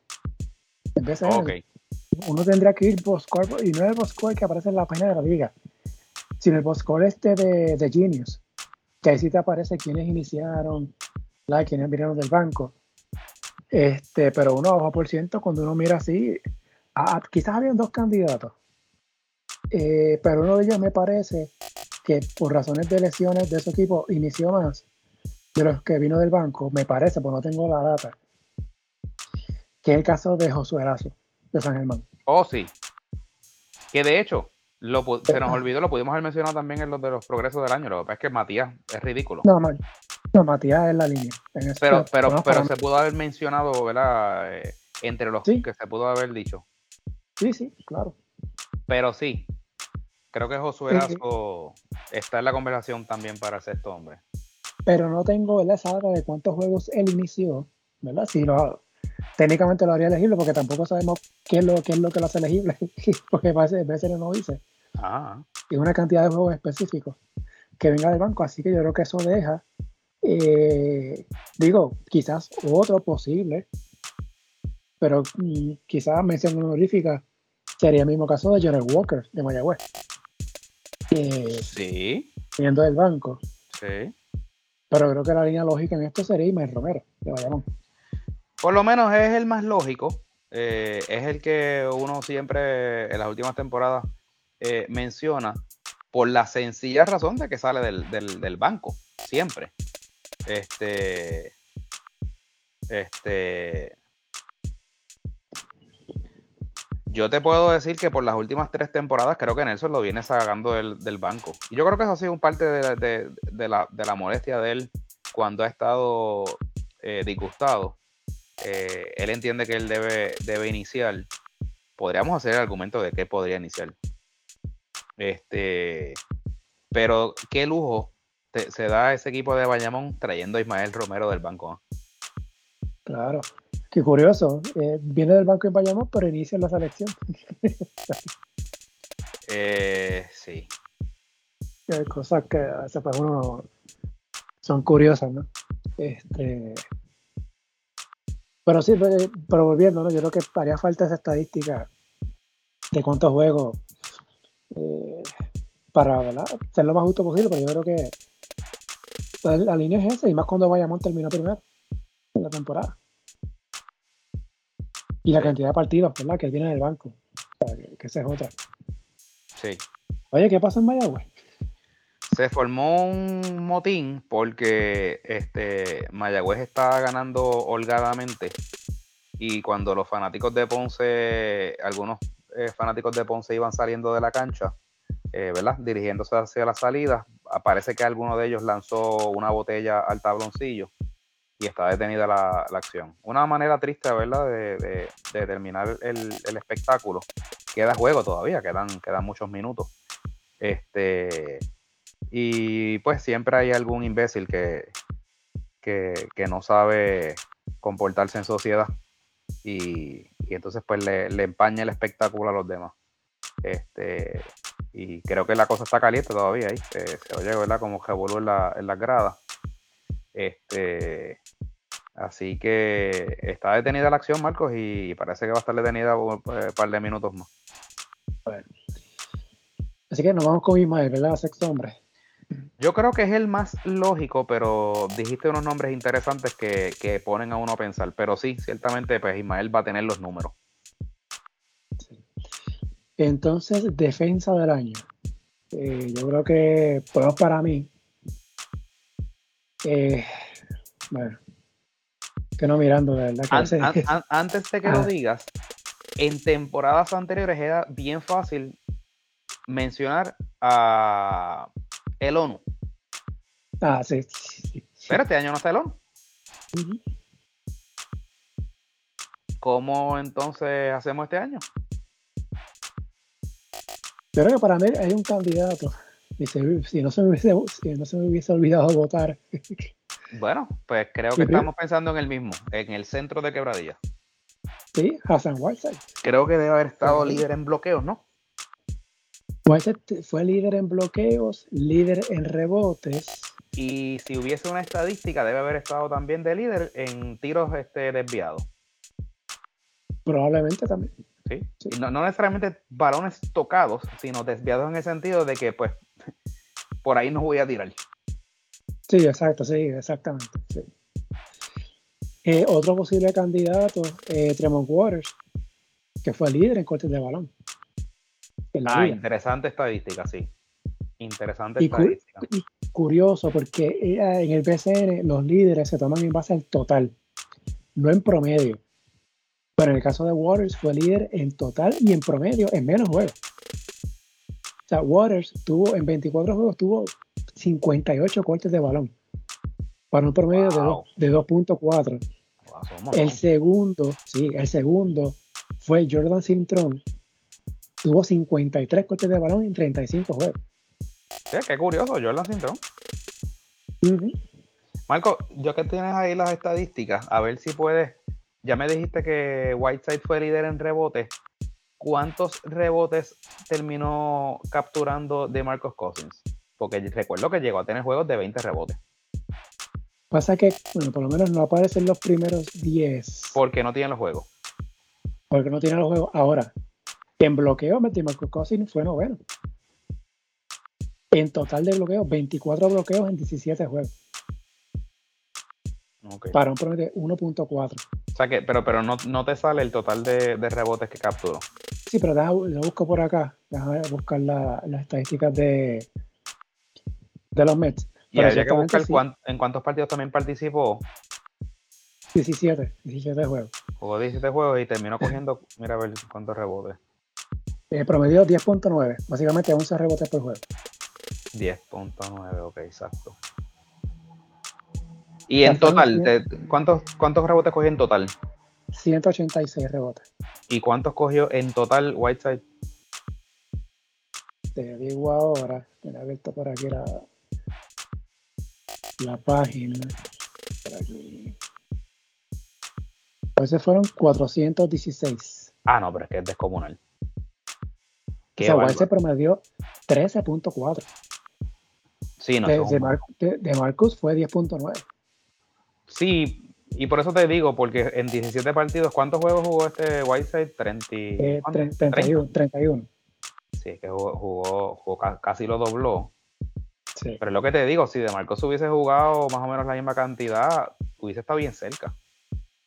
De hecho, si de Marcus Cousin hubiese jugado quizás 5 o 6 juegos más, hubiese estado el candidato a más valioso. Sí, porque tú miras esos números, 20 puntos, 11 rebotes, 4.5 asistencias, 44% en triple. Esos son números buenos. Estoy de acuerdo. Son números buenos. Pero yo creo que es cuestión de defensa. Creo que vamos con Whiteside. Eh, puso los números y también lo que mencionaste, lo que no va a las estadísticas. Ese desvío de tiros cuando Tú miras a ese jugador de siete pies. Son siete pies. Cuando ese tipo levanta los brazos, eh, tú tienes que literalmente o pasar la bola o hacer una garambeta, porque es que no está fácil. Sí, sí. Entonces, nos vamos a dirigente del año. Eh, yo creo que esto es una línea, esto no merece ni análisis, Marco. El, trabajo que hizo Omar González trayendo a esta franquicia de, de la nada al principio de temporada. Fue, fue algo impresionante. Ahora, mención honorífica para Carlos Morales. Lo que, pasa es que, lo que es que dirigió mucho menos juegos. Pero lo que hizo Carlos Morales con Ponce es digno de admirar también. Y también tengo que poner en esa conversación a Pachi Rodríguez. Ah, perdón, a Pachi. Eh, Pachi Cruz, perdóname, estoy pensando en Pachi en el, en el programa de recibo. Pachi Cruz, porque antes de la temporada nadie daba quebradillas como para ser uno de los equipos top de la liga. Y claro, contó con dos super refuerzos. Pero aún así, Marco, son dos, dos refuerzos que en el caso de Whiteside sabemos que sus actitudes en la NBA no eran las mejores. Y el tipo se ha mantenido tranquilo durante toda la temporada y, incluso en el incidente de, de, Arecibo no fue ni provocado por él. Eh, es una reacción que él tiene. Y, injusto que lo sorprendieran. Sí, pero que lo que te quiero decir es que no se ha escuchado nada negativo ni de él ni de Knight. Este, y, los tiene, los trae, Pachi Cruz los tiene jugando súper bien. O sea, es que eso también es un factor. Este, y pues es injusto a veces con dirigentes que tienen equipos tan buenos como Nelson, eh, porque eso también tiene una valía. Tú tener equipos tan montados como ese, tan buenos, y tenerlos jugando bien, ¿verdad? Eh, enfocados. Eso también eh, cuenta en algo, pero ciertamente creo que este es un premio que no merita mucho análisis en el sentido de que esto es de. Sí, no, estoy de acuerdo. Creo que Omar González es el candidato lógico. menciona la honorífica a Pachi Cruz, y como nota, el mismo Nelson Colón, eh, termina con el mejor récord de la liga. Pero lo que hizo mal, de verdad que eso no. Marco, y en lo que sí estamos de acuerdo es que entre los que hemos mencionado, no está Eddie Casiano. No, yo creo que Eddie sí fue el coach del año el año pasado. Aunque no lo eso, pero esta temporada. No, no. Y, o sea que el que haya mencionado a Eddie Casiano y haber dejado fuera algunos de los que nosotros mencionamos, pues, un poquito cuestionable. Cada cual tiene su opinión, ¿no? Este, pero a ti, te, estuvo jaro, a ti te estuvo, a ti te estuvo un poquito como que, como que ameritó que escribieras un tweet. sí. no, ciertamente, yo a mí, Omar, Pachi y Nelson están por encima este año. O sea, con, justo o injusto, no sé. Pero él estuvo suspendido cinco juegos y rompió el récord de multa de este año. Sí. Oye, no es que no haya hecho un buen trabajo con el núcleo que tiene. Eh, pero ciertamente hay unos que son, que están por encima. Claro. Eh, vamos con MVP. Jugador más valioso. Mira, hay un jugador que si tú se lo quitas a ese equipo, eh, probablemente hubiesen clasificado cuartos en su división. Y estamos hablando de Brandon Knight. Eh, se notó la diferencia de quebradillas cuando Knight estuvo unos cuantos juegos fuera. Eh, y no es que hayan bajado en, las posiciones, ¿verdad? Porque terminaron primero en su división, pero se vieron vulnerables. y en una serie, por ejemplo, Dios no lo quiera, ¿verdad? Que ese muchacho pues se vaya eh, o, se lesione, lo que sea. Pero básicamente las posibilidades de Quebradilla llegar a la etapa final dependen de que Brandon Knight esté en cancha. Mucho más que Hassan Whiteside. Esa es mi, mi opinión. Claro que se vio en la temporada. Los juegos que no estuvo que no estuvo Brandon Knight o sea, se sintió más esa ausencia de Knight que la de White cuando White se estuvo fuera. Y en el caso de Quebradillas, Marco, hace unas cuantas temporadas, Quebradillas ya nos viene acostumbrando a traer eh, point guards de calibre MVP en esta liga. Lo hizo con tu Holloway y lo había hecho anteriormente con un jugador que ahora no lo recuerdo su nombre, era, era creo que blanco. Eh, mira a ver si lo recuerdas, en una temporada que ganaron el campeonato. Ah, sí, ese es Kevin Leach. Ese mismo.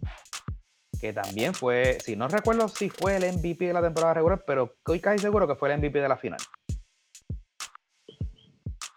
Así que en el caso de Quebradilla, eh, tienen buen track record trayendo refuerzos en la posición de armador de calibre en, MVP. Sí, Kevin Leach jugó con Australia, sí, Australia, ese mismo. Ese mismo. Y obviamente, pues tu, Holloway fue también eh, factor en uno de los campeonatos de quebradilla. Sí, sí. Eh, yo coincido contigo. Este, si fuéramos a escoger tres, creo que mi voto sería primero para, para Brandon Knight, segundo para Whiteside, creo que son el 1 y 2.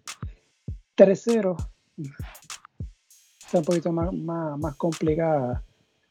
Eh, pero por la temporada que tuvo, yo me inclinaría quizás Ángel Matías, tercero. Y si no fuera Matías, ¿quién sería el tercero, Marco? ¿Quién tú crees que, sería? pero es que lo malo fue que el equipo tuvo una mala temporada. Mm. Pero si no, Chris Ortiz. Oh, sí, Chris Ortiz tuvo una temporada muy, muy consistente. Estoy de acuerdo contigo. Pero el equipo, ¿verdad? Peor récord de la liga. Difícil, ¿verdad? Ponerlo ahí. Este. Pero que tuvo una super temporada. Sí, estoy de acuerdo. Yo creo que estamos de acuerdo en, esto también. Yo, creo, o sea, por lo menos para mí, déjame ver, pero déjame checar aquí uno, aquí que se me. A, ver, no, no quiero decirlo por decirlo, pero que, ¿verdad? A, a, a por ciento tuvo una, buena temporada. A ver si, si la si la conexión ayuda. Trato de abrir la página no, no me quiere abrir por acá. Porque por lo menos para mí, cuando yo, yo pienso en, más valioso, eh, yo pienso en, un jugador en los primeros cuatro equipos de la liga. Claro. No, hay que tienen que ser jugadores que, que son determinantes en sus equipos que sin ellos estar ahí harían la diferencia. Quizás uno que, a lo mejor no, no, reciba votos o, no esté en los primeros tres de la lista de muchos, pero quizás se cuele por ahí. Coja alguno que otro punto. de Fernández. Sí, sí, sí, estoy de acuerdo. Estoy de acuerdo, estoy de acuerdo. La, temporada que Jader ha tenido, de hecho, eh, llegó a los 100 triples la temporada, Marco. Eso, no es poca cosa. Ah, sí, exacto. Oye, oye, creo que ayer también puede estar en, de más progreso también. Eh, pero, pero digo, yo creo que el premio está en Matías, pero creo que es candidato. Debe coger sus votos para eso también de, de progreso del año. Este, yo creo que, ¿verdad? Esos son los. Yo creo que estamos con eso. Yo, me, yo me voy a comprar Night como, como más valioso. Sí, y yo creo que contigo van a, a estar de acuerdo la gente que votó. No, no todo. Mm, bueno, el único que no va a estar es este, el, que es fanático. No todo. Siempre hay uno que daña papeletas para hacer las elecciones. Por lo menos este año van a anunciarlo, eh, los votos. Esperemos, que la verdad. Bueno, ah, bueno, el equipo todos estrellas. Bueno, esta, sí que, que es un poquito complicada en el sentido de que, como mencionamos al principio, armadores, cortas, aleros, delanteros, centro. Estoy de acuerdo con eso. Yo sé que no lista esos cinco, pero es que hay dos, o por lo menos hay uno que tengo mis dudas. Mm. Yo creo que vamos a empezar por el armador, yo creo que es obvio, Brandon Knight. Sí. No hay más nada que buscar ahí. Y en el centro también. Y el centro es en Whiteside. Yo creo que eso. y me parece que de alero Ángel Matías. Pues nos, toca llenar dos, perdón, dos posiciones. De escolta. Hmm. Eh, Déjame pensar. Yo puse un nombre aquí. Me parece que tuvo una buena temporada, pero colectivamente el equipo no la tuvo. Oh, sí. Ya sé quién vas a decir. ¿Qué es el caso de Isaac, Isaac Sosa. Sí, tienes razón tuvo una temporada buena ofensivamente. ¿Sí? Pero fíjate, para este premio sí cualifica. Y es, de hecho, esto no es un premio, esto es, ¿verdad? Esto es un equipo de dos estrellas. Eh, sí cualifica, porque pues ya este es más para algo, cosas individuales. Y sí, sí. Y, y, sí. sí. Yo creo, oye, yo creo que debe, en vez de haber un, deberían ser dos equipos, todos estrellas. Creo que en la NBA es así, ¿no? en, la, NBA son tres. Ah, tres, ok. Sí, obvio, para, para hacerle justicia a, esos que están bien cerca. Claro. bien, en el caso de la NBA son treinta y pico de equipos también. Otro, otro que puede estar ahí, Jason Page. Jason Page tuvo una muy, muy, muy buena temporada también. Bien consistente de, en, sus, en sus lances de tres. Eh, Promedió casi 16 puntos por juego. Que de hecho, si, y si fuésemos a hacer en, un listado adicional, podríamos incluso añadir a Gary Brown. Pero Gary es más uno que dos. Por eso te digo, que se, lo vamos, a añadir en, la segunda lista. ah, perdóname. Sí sí. sí, sí, exacto. Sí, sí, hubiese un segundo equipo. Sí, ok, sí. sí. Fíjate, ahora viendo yo, yo creo que hay que premiar a, a, alguien de Guaynabo ahí. Me voy con Pecho, Merito. ¿En la 2? Sí. sí. Digo, yo creo que los números de esos estaban por encima. Habría que mirarlo. claro, claro. Pero cuando tú miras eh, la temporada de los Mets, eh, no tenemos a nadie de los jugadores ahí. Y es llamativo eso, ¿no? No se me va a, a, jugadores, aparte A de menos, a menos que quieras poner en ese en esa posición 4 a Mitch Creek. Es que ya tengo a otra. ¿Quién va a ser el, el strong forward? Digo, me parece a mí que fue más delantero que, que, que alero. Eh, pero que pasa que el equipo tampoco tuvo su gran- una gran temporada. Que el caso de Chris Ortiz. Si tú lo, tú ves más, tú lo ves más como un delantero que como un alero. Yo, para mí que es más alero que, que delantero. Pero es que ahí estaba Sheldon Mack. Con, Pero con Sheldon. Mack, Sheldon Mack es, un, es más un escolta. Pero, en, en, en Manatí, ¿a quién tenía? Era Jefferson era el centro. Sí, lo que pasa es que pues, yo creo que ellos jugaban como que más como con tres gares. David Boya era básicamente el armador. Sí, Ese Sosa de escolta. Este, te tenías a Mack y tenías a Chris Ortiz. Y yo veo más a Sheldon Mack como un 2 o un 3. o por ende, pues, por eso es que estaba pensando más en Chris Ortiz como un delantero fuerte. Por eso es que, por eso, pero por eso es que no me gusta que esto sea alero delantero. Yo, yo creo que debe ser abierto. O sea, si son dos aleros, pues dos aleros. O, sea, o dos delanteros, dos, dos delanteros. Hmm. Pero fíjate, de- deja buscar Mitch Quick. Deja ver, a ver, este. Déjame con ese nombre. El caso de. De Guaynabo. Mira, Eh, tuve, que, tuve que darle para atrás a la- al, al juego por, por YouTube eh, y en, en un ángulo este, le acabo de dar para atrás para confirmar porque me pareció y lo acabo de confirmar cuando le di para atrás en un tiro de cámara que se ve la mesa de, de anotaciones, que en el lado derecho de la mesa de anotaciones está la narración de Ponce. Detrás de los narradores de Ponce, eh, Johnny Flores. Ah, qué bueno. eh. Sí, De hecho, tuvo un juego reciente también por ahí. qué bueno. Me, me alegra verlo.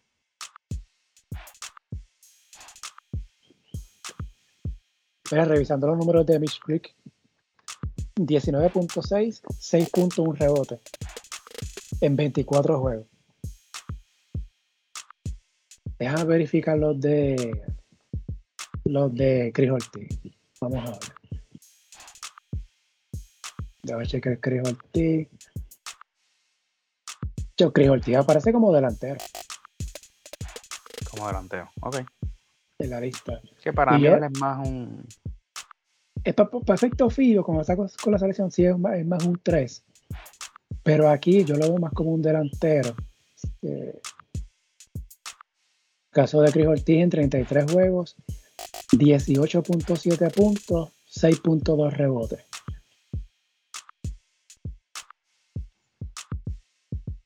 Eh, déjame qué es lo que dije de, de Mitch Creek. 19, 6.1. Están ahí más, más o menos. Pero me veo con Chris. Ok.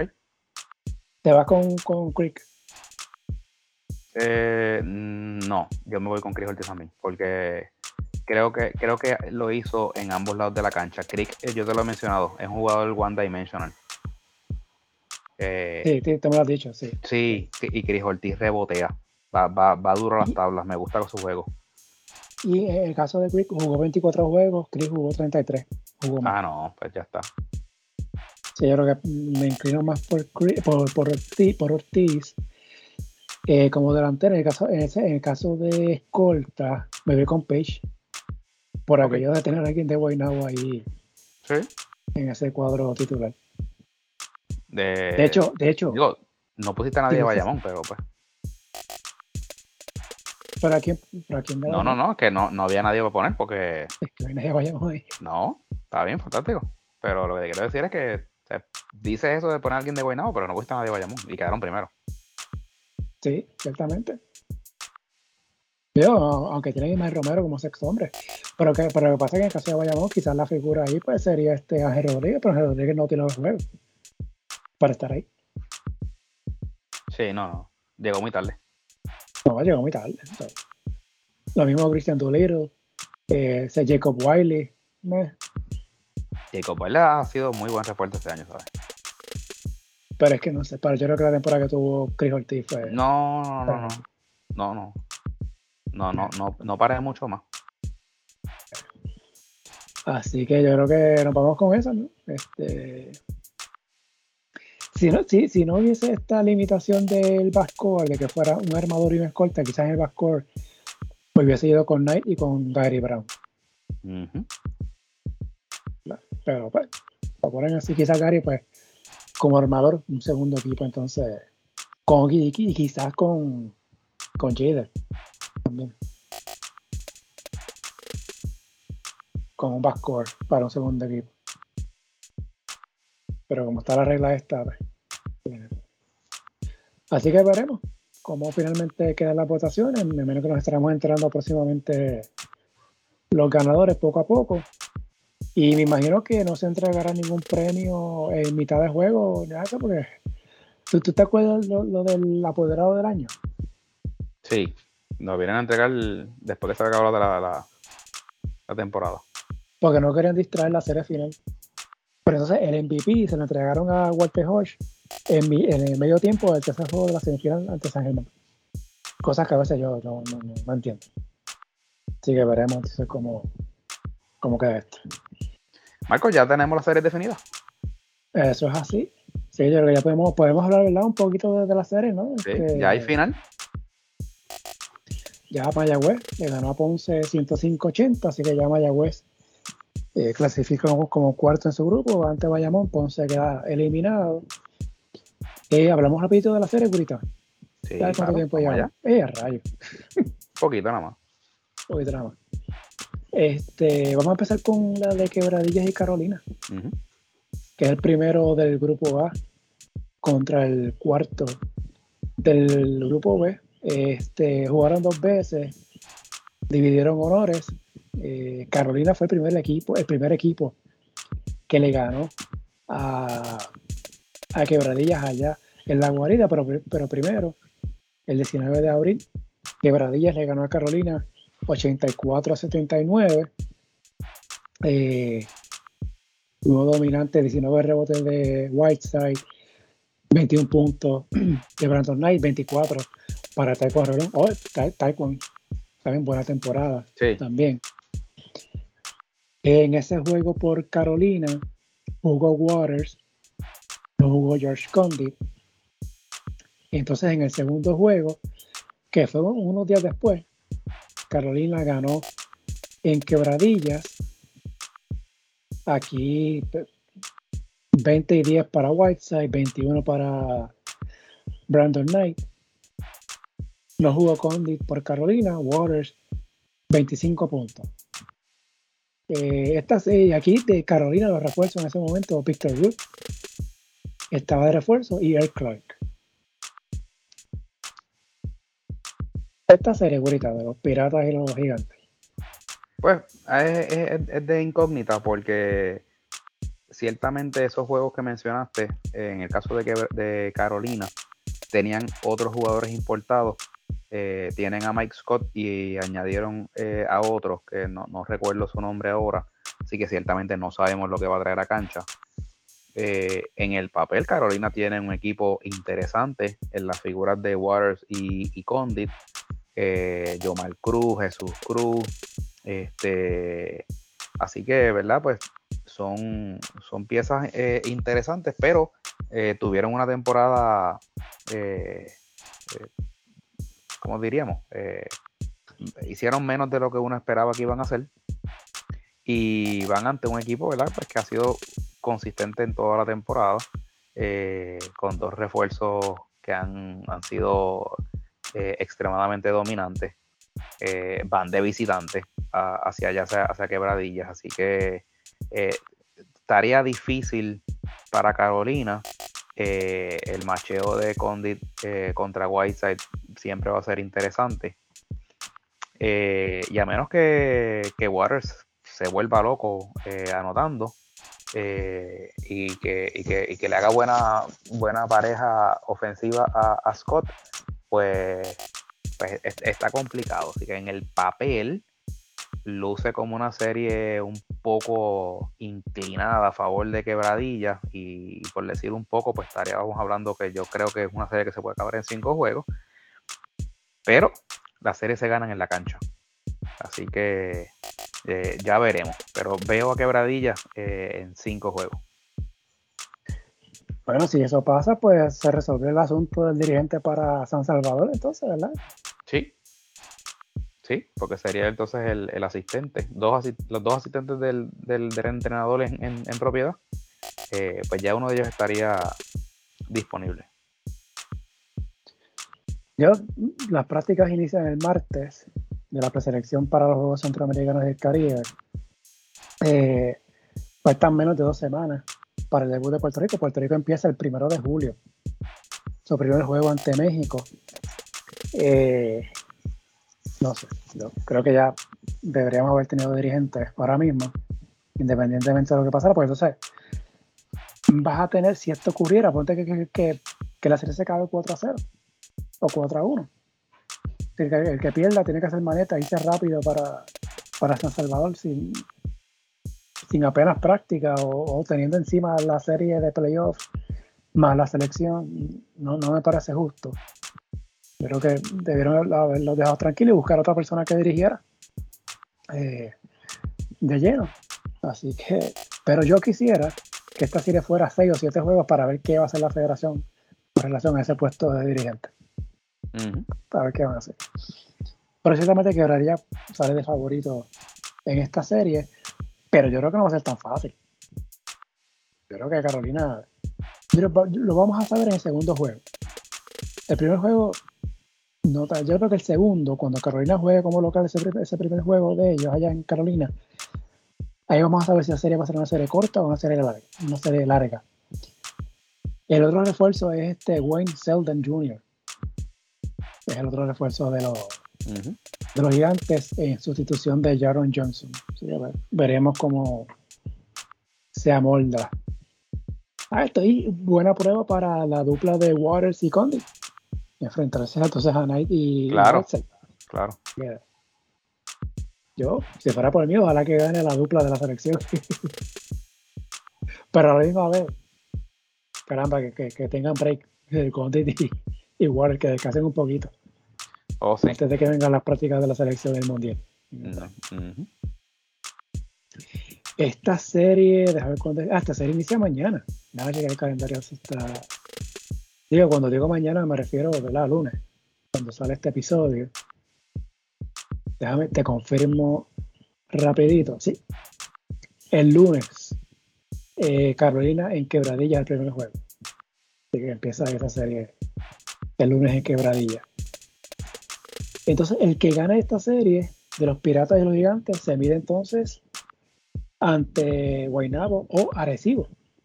Guaynabo número 2 en el grupo B, Arecibo número 3. Eh, de esta serie, Gurita, de Guaynabo y los Mets, perdón, de Guaynabo y los Capitanes, que fue la final en el 2021. Sí, ojo con esta serie. Eh, obviamente por la temporada que ha tenido Guaynabo, eh, la gente se ha ido en escapada, ¿verdad? y han este, echado por la borda eh, las aspiraciones de los capitanes de Arecibo. Yo, yo tendría un poco de cautela al, analizar esta serie, eh, porque varias razones. Eh, Guainabo padece de unos baches cuando sale de, juego de Marcos Cousins. Este, obviamente la, ofensiva corre alrededor de él pero cuando Cosin sale, ya sea por descanso o por faltas personales que, entre temprano en el juego, eh, la intensidad de Guainabo baja y quien lo viene a sustituir eh, es Renaldo Bockman. Eh, nada en contra de Bockman, pero no es el Bockman de hace 3, 4 temporadas atrás. Este, y Mitch Creek tiene la capacidad de anotar, pero no defiende. Y entonces ahí es que entonces Guainabo empieza a, atravesar el problema. Eh, Y te lo digo porque Arecibo viene con dos importados nuevos, que ciertamente no sabemos lo que va a dar. Pero bien podrían ser dos jugadores que se acoplen bien a ese núcleo de, los capitanes, que viene pues comandado por Walter Hodge. Viene también David Huerta, viene Víctor Liz, está Jonathan, eh, Jonathan eh, Rodríguez, ¿no? Este, y, a eso le suman, ¿verdad? Denis Clemente, Cristian Pizarro, Willy Rodríguez, ¿sabes? Estamos hablando de un núcleo de nativos eh, que lleva años jugando juntos. Eh, que yo creo que si acaso la única, la única, lo que único está flojo este Arecibo es en, es la dirección técnica. Pero yo tendría cautela con este equipo de.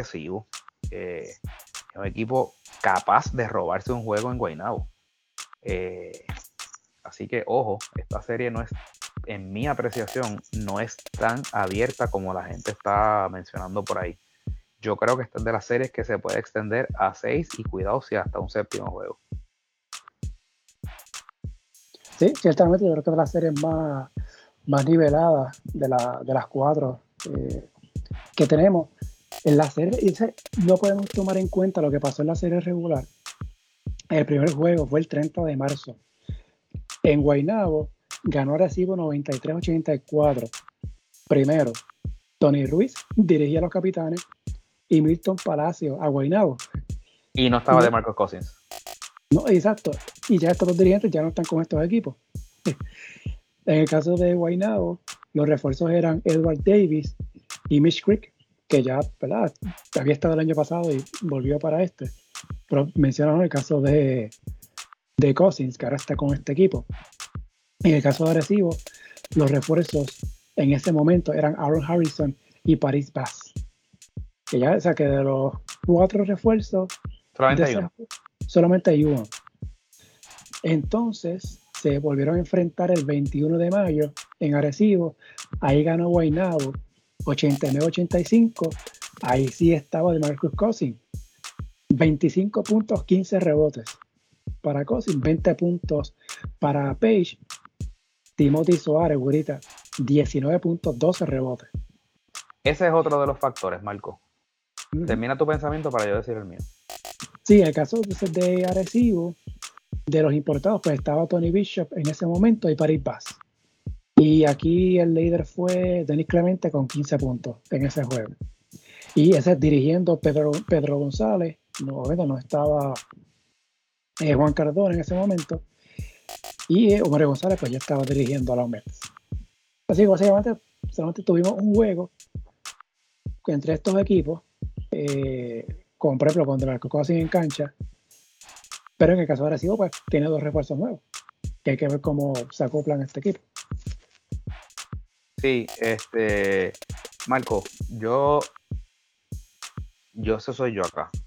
Yo pienso que Guainabo debería jugar con Soares y con Cousins para que no pierda tanto cuando Cousins sale de, juego. Esas dos torres jugando juntas, las veces, los, juegos que lo hicieron juntos, cuando Creek estaba lastimado, eh, Guainabo era bien dominante.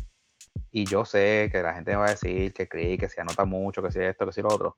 Eh, lo que trae Soares a cancha en combinación con Cousins eh, e, es, impresionante. Y, cuando sale, saldría Cousins, entras a Bogman, que tienes un 4 natural con un 5 natural en Soares. O sea, no estás perdiendo nada.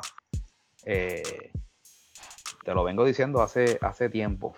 Eh, pero ciertamente Omar sabe mucho más que yo de, esto, así que esa es, mi, impresión. Hace nada. Veremos entonces cómo corre esta serie. Ya si encuentro el, calendario. Yo sí recuerdo que esta serie, si, si va un séptimo juego, sería el 2 de julio. Que hemos hablado mucho del tema este, ¿no? Del calendario. Y lo, lo apretado que, que puede estar. Eh, ya mencionamos que el que gane esta serie de Arecibo y Guaynabo se cruza entonces con el gane entre, Quebradillas y Carolina. deja buscar el calendario por acá, a ver si encuentro la. ¿Cuándo es que empieza? Ah, mañana, el lunes, perdón, el lunes. Agresivo en Guaynabo. De hecho, va, va por televisión ese juego. Por el canal punto 2. ahí es que empieza la serie entonces de agresivo. ¿Y te vas con, con quién te va, Burita? Eh, yo creo que al fin y al cabo Guaynabo va a sacar la serie, pero creo que creo que va a ser en, entre 6 o 7 juegos. No, no, no, no tan, no tan abierta como la gente lo piensa. Entonces vamos al otro lado del bracket. Vamos a empezar con la serie de Santurce y San Germán, que ya empezó. Ya San Germán ganó el primer juego, pero antes de, hablar de ese primer juego, vamos a hablar de lo que fue la serie regular entre ellos. Los equipos se enfrentaron dos veces. El 11 de abril en Santurce, eh, eh, Clemente ganó Santurce 90-80. En este juego, 21 puntos para David Stockton con 7 asistencias, 7 turnovers, 17 para Saya Palermo, 23 eh, puntos, 12 rebotes para Ángel Matías. por San Germán, Norris Cole, 16 con 8 asistencias, 13 para Tony Bishop, 10 puntos para Peracoco en ese juego. Entonces, ayer 10 puntos, 6 asistencias. Luego se enfrentaron el 24 de abril en San Germán. Aquí ganó los Atléticos 113 a 104. Por San Germán, Tony Bishop 12 puntos, 11 rebotes, 18 y 8 para Norris Cole. Eh, Moni Rodríguez 19 puntos, 22 para Eric Ayala con 5 triples. Por eh, Santurce 26 para Ángel Matías, 22 para Cliff Durán, 24 para Alfonso Plomer. Eh, esos fueron los líderes en ese juego. Eh, Santurce tenía a Dewon Hernández como uno de sus refuerzos y de David Stockton. En el caso de San Germán, Norris Cole y Tony Bishop, ya, pues ya sabemos que ahora es Holly Jefferson y eh, Nate Mason. Y en el caso de Santurce, Emmanuel Murday y Kenneth Farley. Ya hoy, ¿verdad? El momento que estábamos grabando, fue el primer juego de esta serie. Ganó San Germán 92-87 por San Germán. Nate Mason, 28 puntos. Holly Jefferson, 24 puntos, 10 asistencias, 7 rebotes, fueron los únicos en doble figura. Por eh, Santurce, Kenneth Farid, 29 puntos, 13 rebotes, 17 para Ángel Matías con 5 rebotes. Eh, y Emmanuel Muday, 8 puntos, 2 asistencias. Así que Santurce, perdón, San Germán arranca la serie arriba 1 a 0. Esta serie, güerita, y esta serie es otra de las series que incluso yo eh, caí en la en la ¿verdad? En, la mala de haber mencionado la semana pasada que esta serie iba a ser una serie corta eh, sin haberlo eh, analizado profundamente y a pesar de que San Germán ganó esta noche, ¿verdad? Esa es la fácil, hacer un análisis con un juego ya. yo creo que esta serie está más nivelada de lo que la gente, eh, de lo que mucha gente eh, haya podido pensar y que yo inicialmente haya podido pensar. Yo creo que esta serie tiene la, capacidad, Marcos, de ir a siete juegos y creo que va a llegar a un séptimo partido. Este, este Santurce es una versión muy mejorada en comparación con la temporada pasada. Tiene unos jugadores, eh, en el caso de Emanuel Andújar y Chris Brady, eh, que le dan una dimensión distinta eh, a Santurce. Y, ciertamente este año pues, está también Ángel Matías, que ha tenido una temporada, como hablamos ahorita, muy buena para él. Está Isaiah Palermo y está también Alfonso Plomer. Así que yo creo que Santurce tiene, tiene piezas. y ciertamente la baja de, de Jean Clavel es, es, dolorosa y es notable pero tiene, tiene jugadores que pueden, eh, ¿verdad? En el caso de, de Palermo, Plomer y, Matías, pueden hacer en combinación lo que hubiese hecho Clavel. En el caso de San Germán, eh, adolecen de, eh, Luis Hernández, que aparentemente pues no va a estar. Eh, Jorge Brian Díaz, pues yo lo veo muy, muy discreto. Moni Rodríguez fue a morir a San Germán. Este, y salvo ¿verdad? la mejoría en, en, ofensiva que ha tenido Jader Fernández y, obviamente los juegos consistentes de sus dos jugadores importados, eh, el único otro, ¿verdad? Así consistente ha sido. Eh,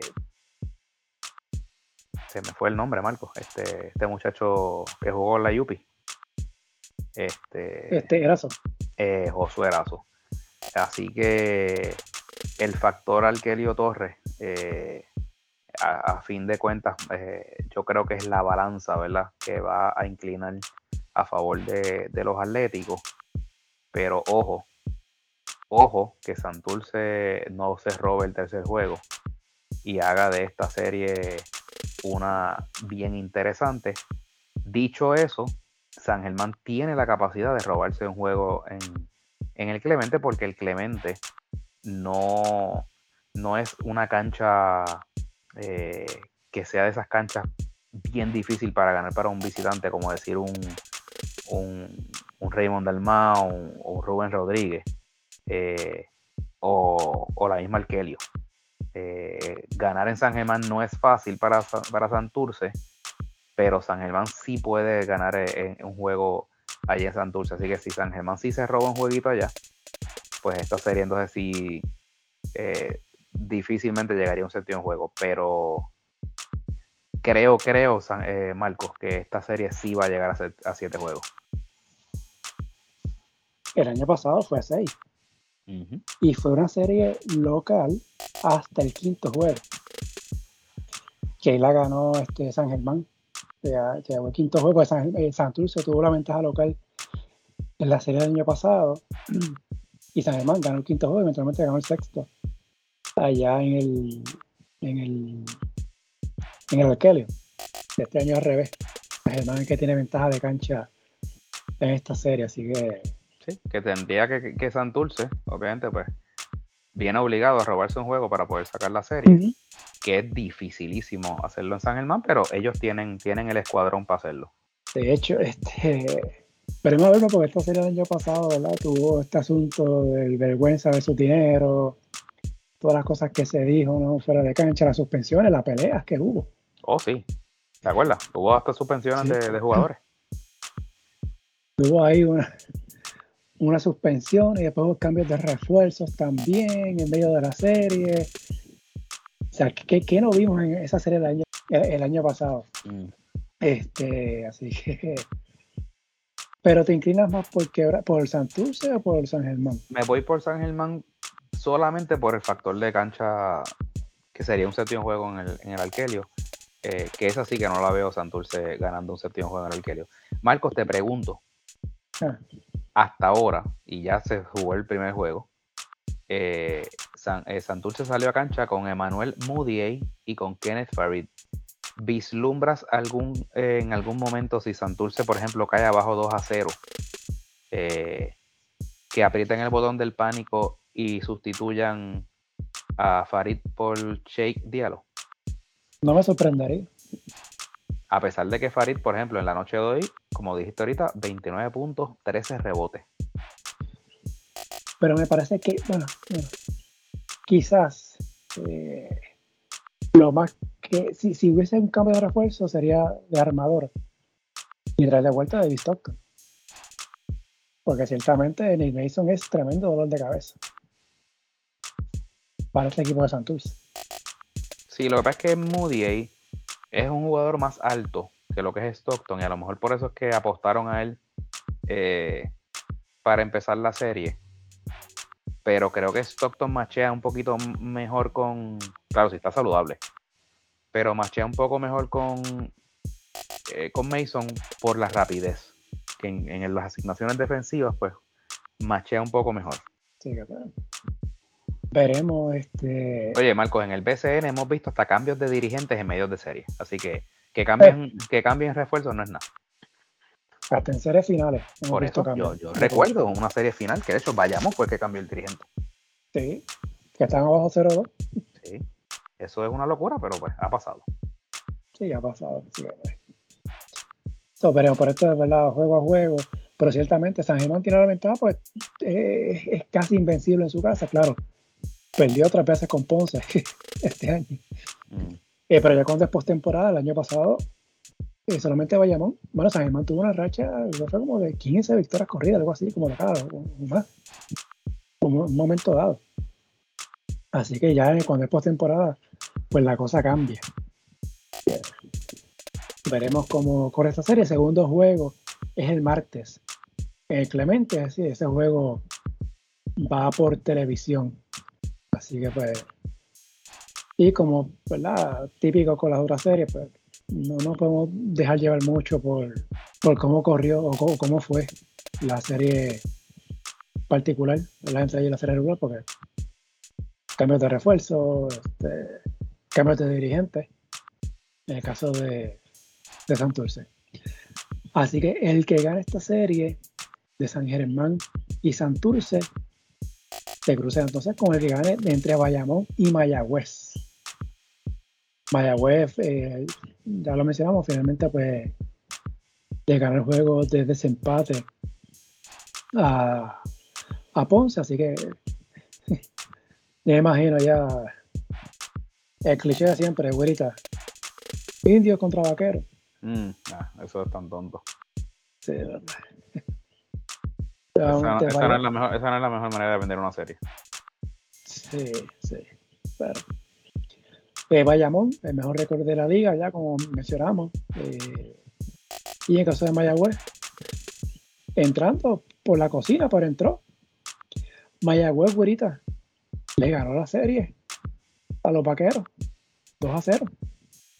Sí, pero Tira, de los números para que veas para que veas que eso no debe ser factor. El 10 de abril, Mayagüez ganó 80-62. Eso fue en el Palacio. Ahí por Mayagüez, tú, ¿te acuerdas? Tarek Evans. Sí. 28 puntos. El Jordan Cintrón, 11 rebotes, 18 para Caleb Watson. ¿Te acuerdas? Con 9 rebotes. Sí, me acuerdo. Por Bayamón, Ismael 15.7 rebotes, 10 para Mojica, con 5.5 rebotes, Jacob Wiley 12.5 rebotes. Entonces se enfrentaron el 11 de mayo en Bayamón. Aquí volvieron a ganar los indios 84 a 73.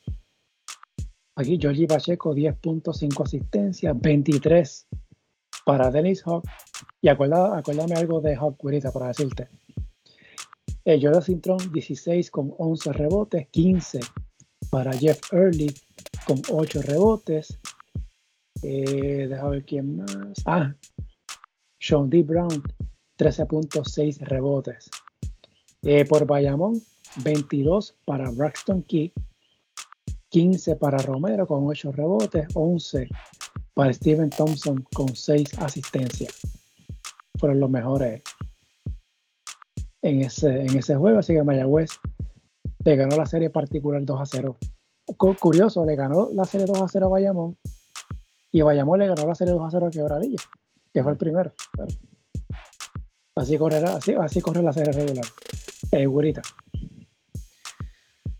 Eh, Pues en el papel es la serie más, más desnivelada.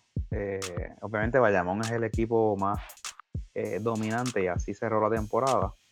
Mayagüez tuvo que ir a un juego de, muerte súbita eh, para poder alcanzar la postemporada. termina con récord negativo. atravesó ¿verdad? con muchos problemas durante toda la temporada. como visitante pues tuvo un récord malísimo. pero eh, dicho eso, es un equipo peligroso en el sentido de que siempre le juega bien a Bayamón. Eh, no tomo para nada en cuenta los dos juegos que, le ganaron a Bayamón porque ciertamente pues eh, las plantillas eran distintas y ahora tenemos un Bayamón que, que, por ejemplo ha descansado las últimas tres o cuatro noches estuvo viendo el juego de esta noche, así que estaban haciendo, eh, tomando nota. Eh, y tienen pues la ventaja también de cancha local. Así que eh, Mayagüez tiene que, como poco, robarse un juego en Bayamón. Y sabemos que Bayamón tiene la capacidad de robarse uno o, dos juegos en, Mayagüez, así que le puede devolver el favor. Y Mayagüez no cuenta, ¿verdad?, con, la profundidad en personal para poder este, eh, sostener y, mantenerse con, con Bayamón. Este, ¿Qué quieres que te diga? Eh, me encantaría poderte decir que esta serie va a llegar a un sexto o un séptimo juego. Eh, me sorprendería grandemente que eso pasara. Eh, nada es imposible en el deporte, ¿verdad? Y, para eso yo sé que, Cristian se va a preparar a, sus muchachos. Obviamente están motivados después de la, de la victoria de esta noche. Este, pero va a ser una, tarea difícil, eh, por no decir casi, casi imposible. Así que pues nada, eh, eh, creo que estas de esas series que podría irse vía barrida o, o en cinco juegos. Y, ¿verdad? No, lo mencioné, pequeño detalle. Ángel Rodríguez no estuvo en ninguno de esos dos juegos. Sí, claro, por eso, te dije que las plantillas no eran las mismas. A esto era básicamente lo que me refería. Creo que va a ser una buena serie para probarse para Jordi Pacheco. Tener de frente a claro, Rodríguez. Claro, claro. Ah, dicho eso, dicho todo lo que dije, hay un elemento que cambia un poco también la ecuación en el caso de Kyle Viñales. Eh, ah, cierto, sí. Ojo con eso, porque Kyle Viñales tiene la capacidad de. Bueno, en la noche de hoy hizo 23 puntos y, no empezó, no jugó en el, primer quarter. Este, que ciertamente, pues tú sabes, es un jugador capaz de, asumir un rol protagónico y en el caso de, del refuerzo Hog, eh, anota mucho también. Donde Mayagüez está un poco finito en el área de la pintura porque Jeremy Tyler tiene muchos problemas eh, de, de, controlar su temperamento. Eh, en el juego de esta noche, por ejemplo, con Ponce, eh, apenas jugó, creo que 16 minutos, hizo dos, solamente dos puntos, eh, creo que tres rebotes. Este, porque, pues tú sabes, salió, tuvo que salir por faltas personales, este, creo que hubo una doble técnica con, con Thomas Robinson, tú sabes. Y ese tipo de, situación, cuando se vaya a enfrentar a un Jacob Wiley, a un Ismael Romero, pues son jugadores que chocan mucho, son bien físicos. Pues, pues tú sabes, si no logras mantener el temple, eh, pues vas a dejar entonces a, a Jordan Cintrón solo. Eh, porque si por lo menos Tyler se mantiene en juego en combinación con, con Jordan Cintrón, pues Mayagüez machea un, poco de tú a tú con los grandes de, de, Bayamón. Pero una vez sale Tyler de cancha, pues es difícil para, para Jordan Cintrón. Entonces, pues más allá de eso, pues Mayagüez no tiene otro jugador grande eh, capaz de, de, venir a ayudar, porque entonces lo que hacen es que sube entonces de, la 3 a la 4 a, a Hog, eh, que obviamente pues no, no, no galdea ni su sombra, tú sabes. Así que, pero nada, ojo con el factor Kyle Viñales, que, que puede ser algo que le dé un, algo, algo interesante a la serie. Y otro, otro datito, directamente desde la cuenta de Keating, eh, dice Keating que se rumora que hay una posibilidad de que DJ Hawk salga a campamentos de la NBA. Ah, pues ya, ya tú sabes.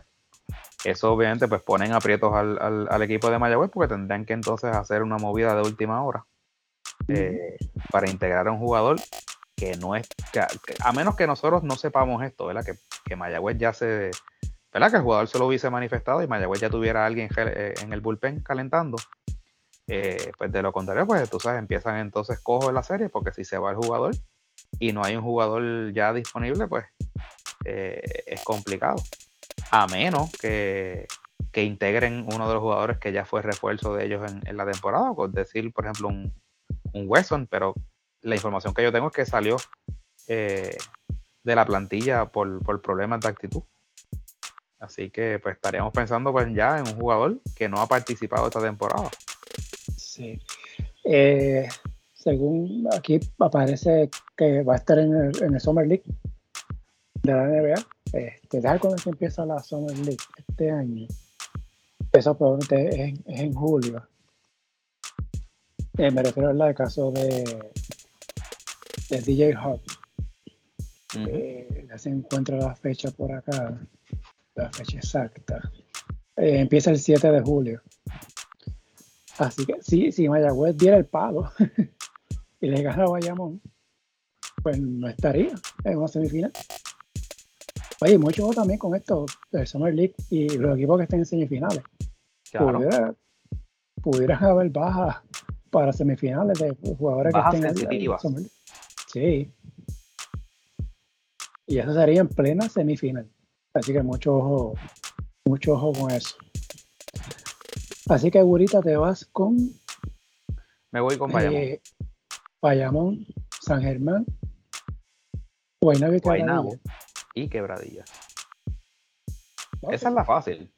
No, no, hay, no, hay, ningún offset ahí, pero pues por lo menos así, así lo veo.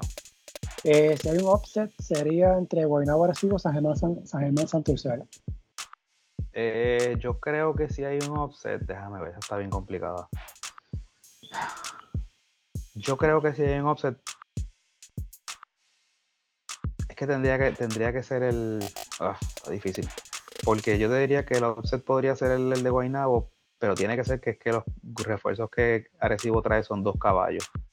Porque si no, pues el offset sería el de San Germán. Porque Santurce ve un Santurce bien mejorado. Sí, sería ese. El, sería Santurce sobre San Germán. Ese sería el offset. Este, técnicamente esa sería básicamente el 4 contra el 5. Que son las series, eh, si uno hace una tabla global, mm. ese, ese, hubiese sido la serie. Santurce San Germán. Sí. Y normalmente esas series 4, 4 y 5 son la, es la más cerrada de todas. Así que veremos, nada, ya oficialmente empezaron la serie. Ya San Germán eh, ganó ese primer juego ante Santurce. Entonces el lunes comienza la serie de Carolina Quebradillas y Arecibo Guaynabo. El martes este, está San Germán en Santurce y entiendo que ese día pues, que inicia entonces la serie de Mayagüez y Bayamón. Eh, no sé qué harán para el sábado, que es lucha libre en Bayamón. Y si nos dejamos llevar por esto de jugar un día sí, un día no, pues supone que el sábado sea el tercer juego en Bayamón. No, bueno, pues entonces lo que van a hacer es que van a, van a tirar un back to back en el momento. Uf. Eso es lo que viene. Back to back. Back to back. O que, que alternen los juegos que juegue los primeros dos en Bayamón y el 3 y el 4 en Bayamón. Bueno, lo hicieron, ¿cuándo fue? ¿La temporada pasada fue que hicieron eso? Sí, la final. la final de Recibo y Guaynabo. Sí. Exacto. estos son unos genios haciendo eso. Resolviendo última hora. De hecho, no fue la temporada pasada, fue la, otra. Hace dos temporadas. Sí, la final, la final 2021. Exacto, 21. De Recibo y Guaynabo. Así que, este, algo más, gurita. Se nos queda así de BCN. Eh, no, porque agraciadamente no hubo este controversias esta, esta semana que pasó. Esperamos que no haya ninguna de aquí a que queda la temporada. Este, yo creo que los playoffs van a estar interesantes, a pesar de que hay algunas que, series que parece que se van a acabar temprano, pero yo creo que van, todas las noches van a ser buenas. Sí. Yo quiero que todas vayan a hacer siete juegos para ver qué vamos a hacer con la selección de San Salvador. Y... No, si es por eso que se acaben todas en, en cuatro, muchachos. No, para la relación simbiótica. Le damos el espacio a la selección. Bueno, pero ahí el, el, presidente de la federación el otro día sacó el, ¿cómo tú dices? El, ¿Cómo tú dices? El macho pacial. Sí. Ahí dijo ahí que a él nadie le tiene que decir lo que hay que hacer unas expresiones un poquito desatinadas, ¿no? Sí. Total, para, a, última hora morir de la orilla, porque. No, y hay tiempo para sacar al dirigente. Ay, Las prácticas inician el martes, así que veremos. ¿Ya dijeron eh, dónde? Eh, no, no sé dónde. Usualmente son en, en Guaynabo. Vamos a ver. Este, la cosa es que, por ejemplo, un candidato sólido para ese equipo era Georgie Pacheco, pero ahora va a estar en la serie. Sí. Pero ahí está Iván Gandía. Pero no está en la lista. Pero esa lista no. se puede, de verdad que no se puede modificar. Pues no sé. Yo tengo, yo entiendo que no. Pero no sé. el armador de ese equipo debe ser el Iván Gandía. No sé. Nos enteraremos en los próximos días. Este, hablando nada, hablando de, rapidito de baloncesto FIBA, en el fin de semana Puerto Rico a nivel femenino aseguró su pase al mundial. Eh, esta es la categoría en el premundial sub-16. Eh, adelantó la semifinal y por ende clasificó al mundial sub-17 del año que viene. Al momento que estamos grabando, está jugando ante Canadá en semifinal. Canadá está ganando por 11 en el tercer parcial. La primera mitad la ganó Canadá 42-41. La ganó Canadá un avance de 8 a 0 empezando la segunda mitad y se despegó. Así que veremos si Puerto Rico puede hacer el, el comeback, y remontar y ganar. Pero ya por lo menos se consiguió el pase al mundial. Así que el, el- el- los dos equipos a nivel sub-17, sub-17, Puerto Rico va a estar en el mundial el año que viene. Así que son este, buenas noticias para ambas selecciones juveniles. Eh, si Puerto Rico pierde, no, si, si gana, jugaría ante Estados Unidos eh, mañana, el lunes, ¿verdad? En juego por la medalla de oro. Eh, si pierde, va entonces contra Argentina en el juego por el bronce. Puerto Rico nunca estaba en el podio en este premundial de, esta categoría. Así que pues si no gana, pues si mañana pues frente a Argentina, pues tiene la opción de buscar el, el bronce, que será la primera vez que Puerto Rico gana medalla a este nivel. Eh, entonces, el si es frente a Argentina, el juego es a las 7 y 30 de la noche el lunes. Si es frente a Estados Unidos, sería a las 10 de la noche, la final. Y eso es lo que hay con relacionado al, al baloncesto este FIBA. Ser el 24 de junio, que eso es el sábado que viene. Comienza entonces el, el torneo femenino de San Salvador. Ahí va a estar Puerto Rico debutando ese día. Así que esto es lo próximo que viene de baloncesto FIBA de selecciones. A nivel masculino, pues empieza el primero de julio. Esto es lo que hay con eso. Sí, eh, con esto estamos, güerita. Sí. Anda, para el carato esto. ¿Tú crees que haya alguien que pueda escuchar estas dos horas de, de nosotros hablando aquí entre nosotros? Siempre hay masoquista. Está fuerte. La verdad que muchas gracias a los que a los que se dieran estas dos horas. Creo que prometemos, como ya sacó el ranking como tal, Sí, no, ya lo- las próximas ediciones van a ser obviamente de, de menos. Y en la medida Sí, que las series se vayan acabando, van a ser menos series para analizar también. Exacto, exacto. Este, si acaso te vamos a Ponce para la semana que viene, el análisis de Ponce de la temporada de ellos, para no extendernos más. y entonces hablamos de Ponce la semana que viene y de cómo está la serie para la próxima semana y esperemos que no pase nada. Este, para más informes del tiempo, pues pendiente a la cuenta de la gurita. ¿Ya me averiguaste si el ballroom del, del Río Mar está disponible para el fin de semana que viene? Para cuartelar, para cuartelar los, los, los equipos ahí. Oye, deja ver que, déjame checar rapidito si hay algo nuevo con relación a eso. Puede que ya se ha formado algo y no, y no sepamos. No, yo creo que mañana es que dicen. No, todavía dice que está todavía un 90% de. está- bueno, está, está el de las 11, de las 8 de la noche. No está el de las 11. Así que pues tocará esperar entonces. Marco. Eh, estábamos, antes de que nos vayamos, ¿te acuerdas que me dijiste algo de cuándo es la lucha libre? Vayamos. El sábado que viene, el 24. 24. Sí. Pues ya está el calendario. Ah, ya Juego, está. juego número 3, 25 de junio. Juego número 4, 26 de junio. Uh, back to back. Te lo dije. Te lo dije que, que era la única manera. Ay, bendito. ¿sabes? Te dije que, que lo iban a acomodar de alguna manera. Juego número 1, 20 de junio. Juego número 2, 22 de junio. El tercero, 25. El cuarto, el 26. De ser necesario, el quinto sería el 28.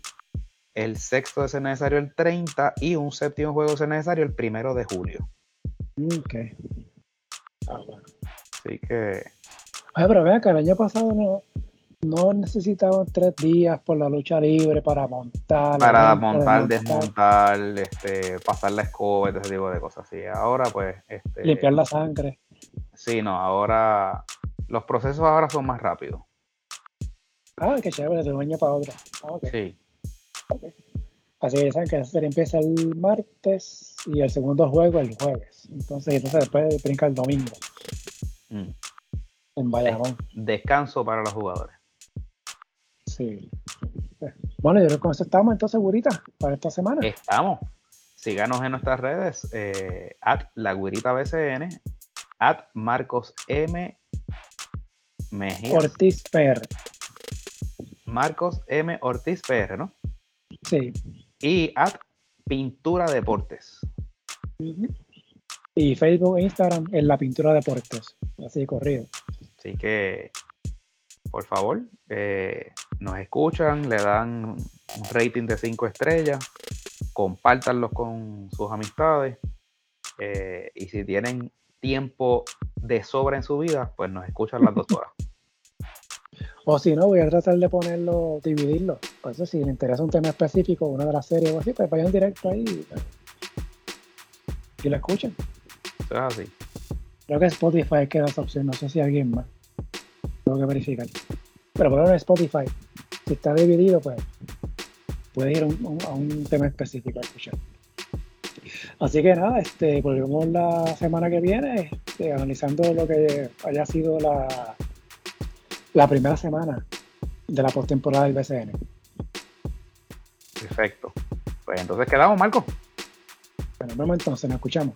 Así.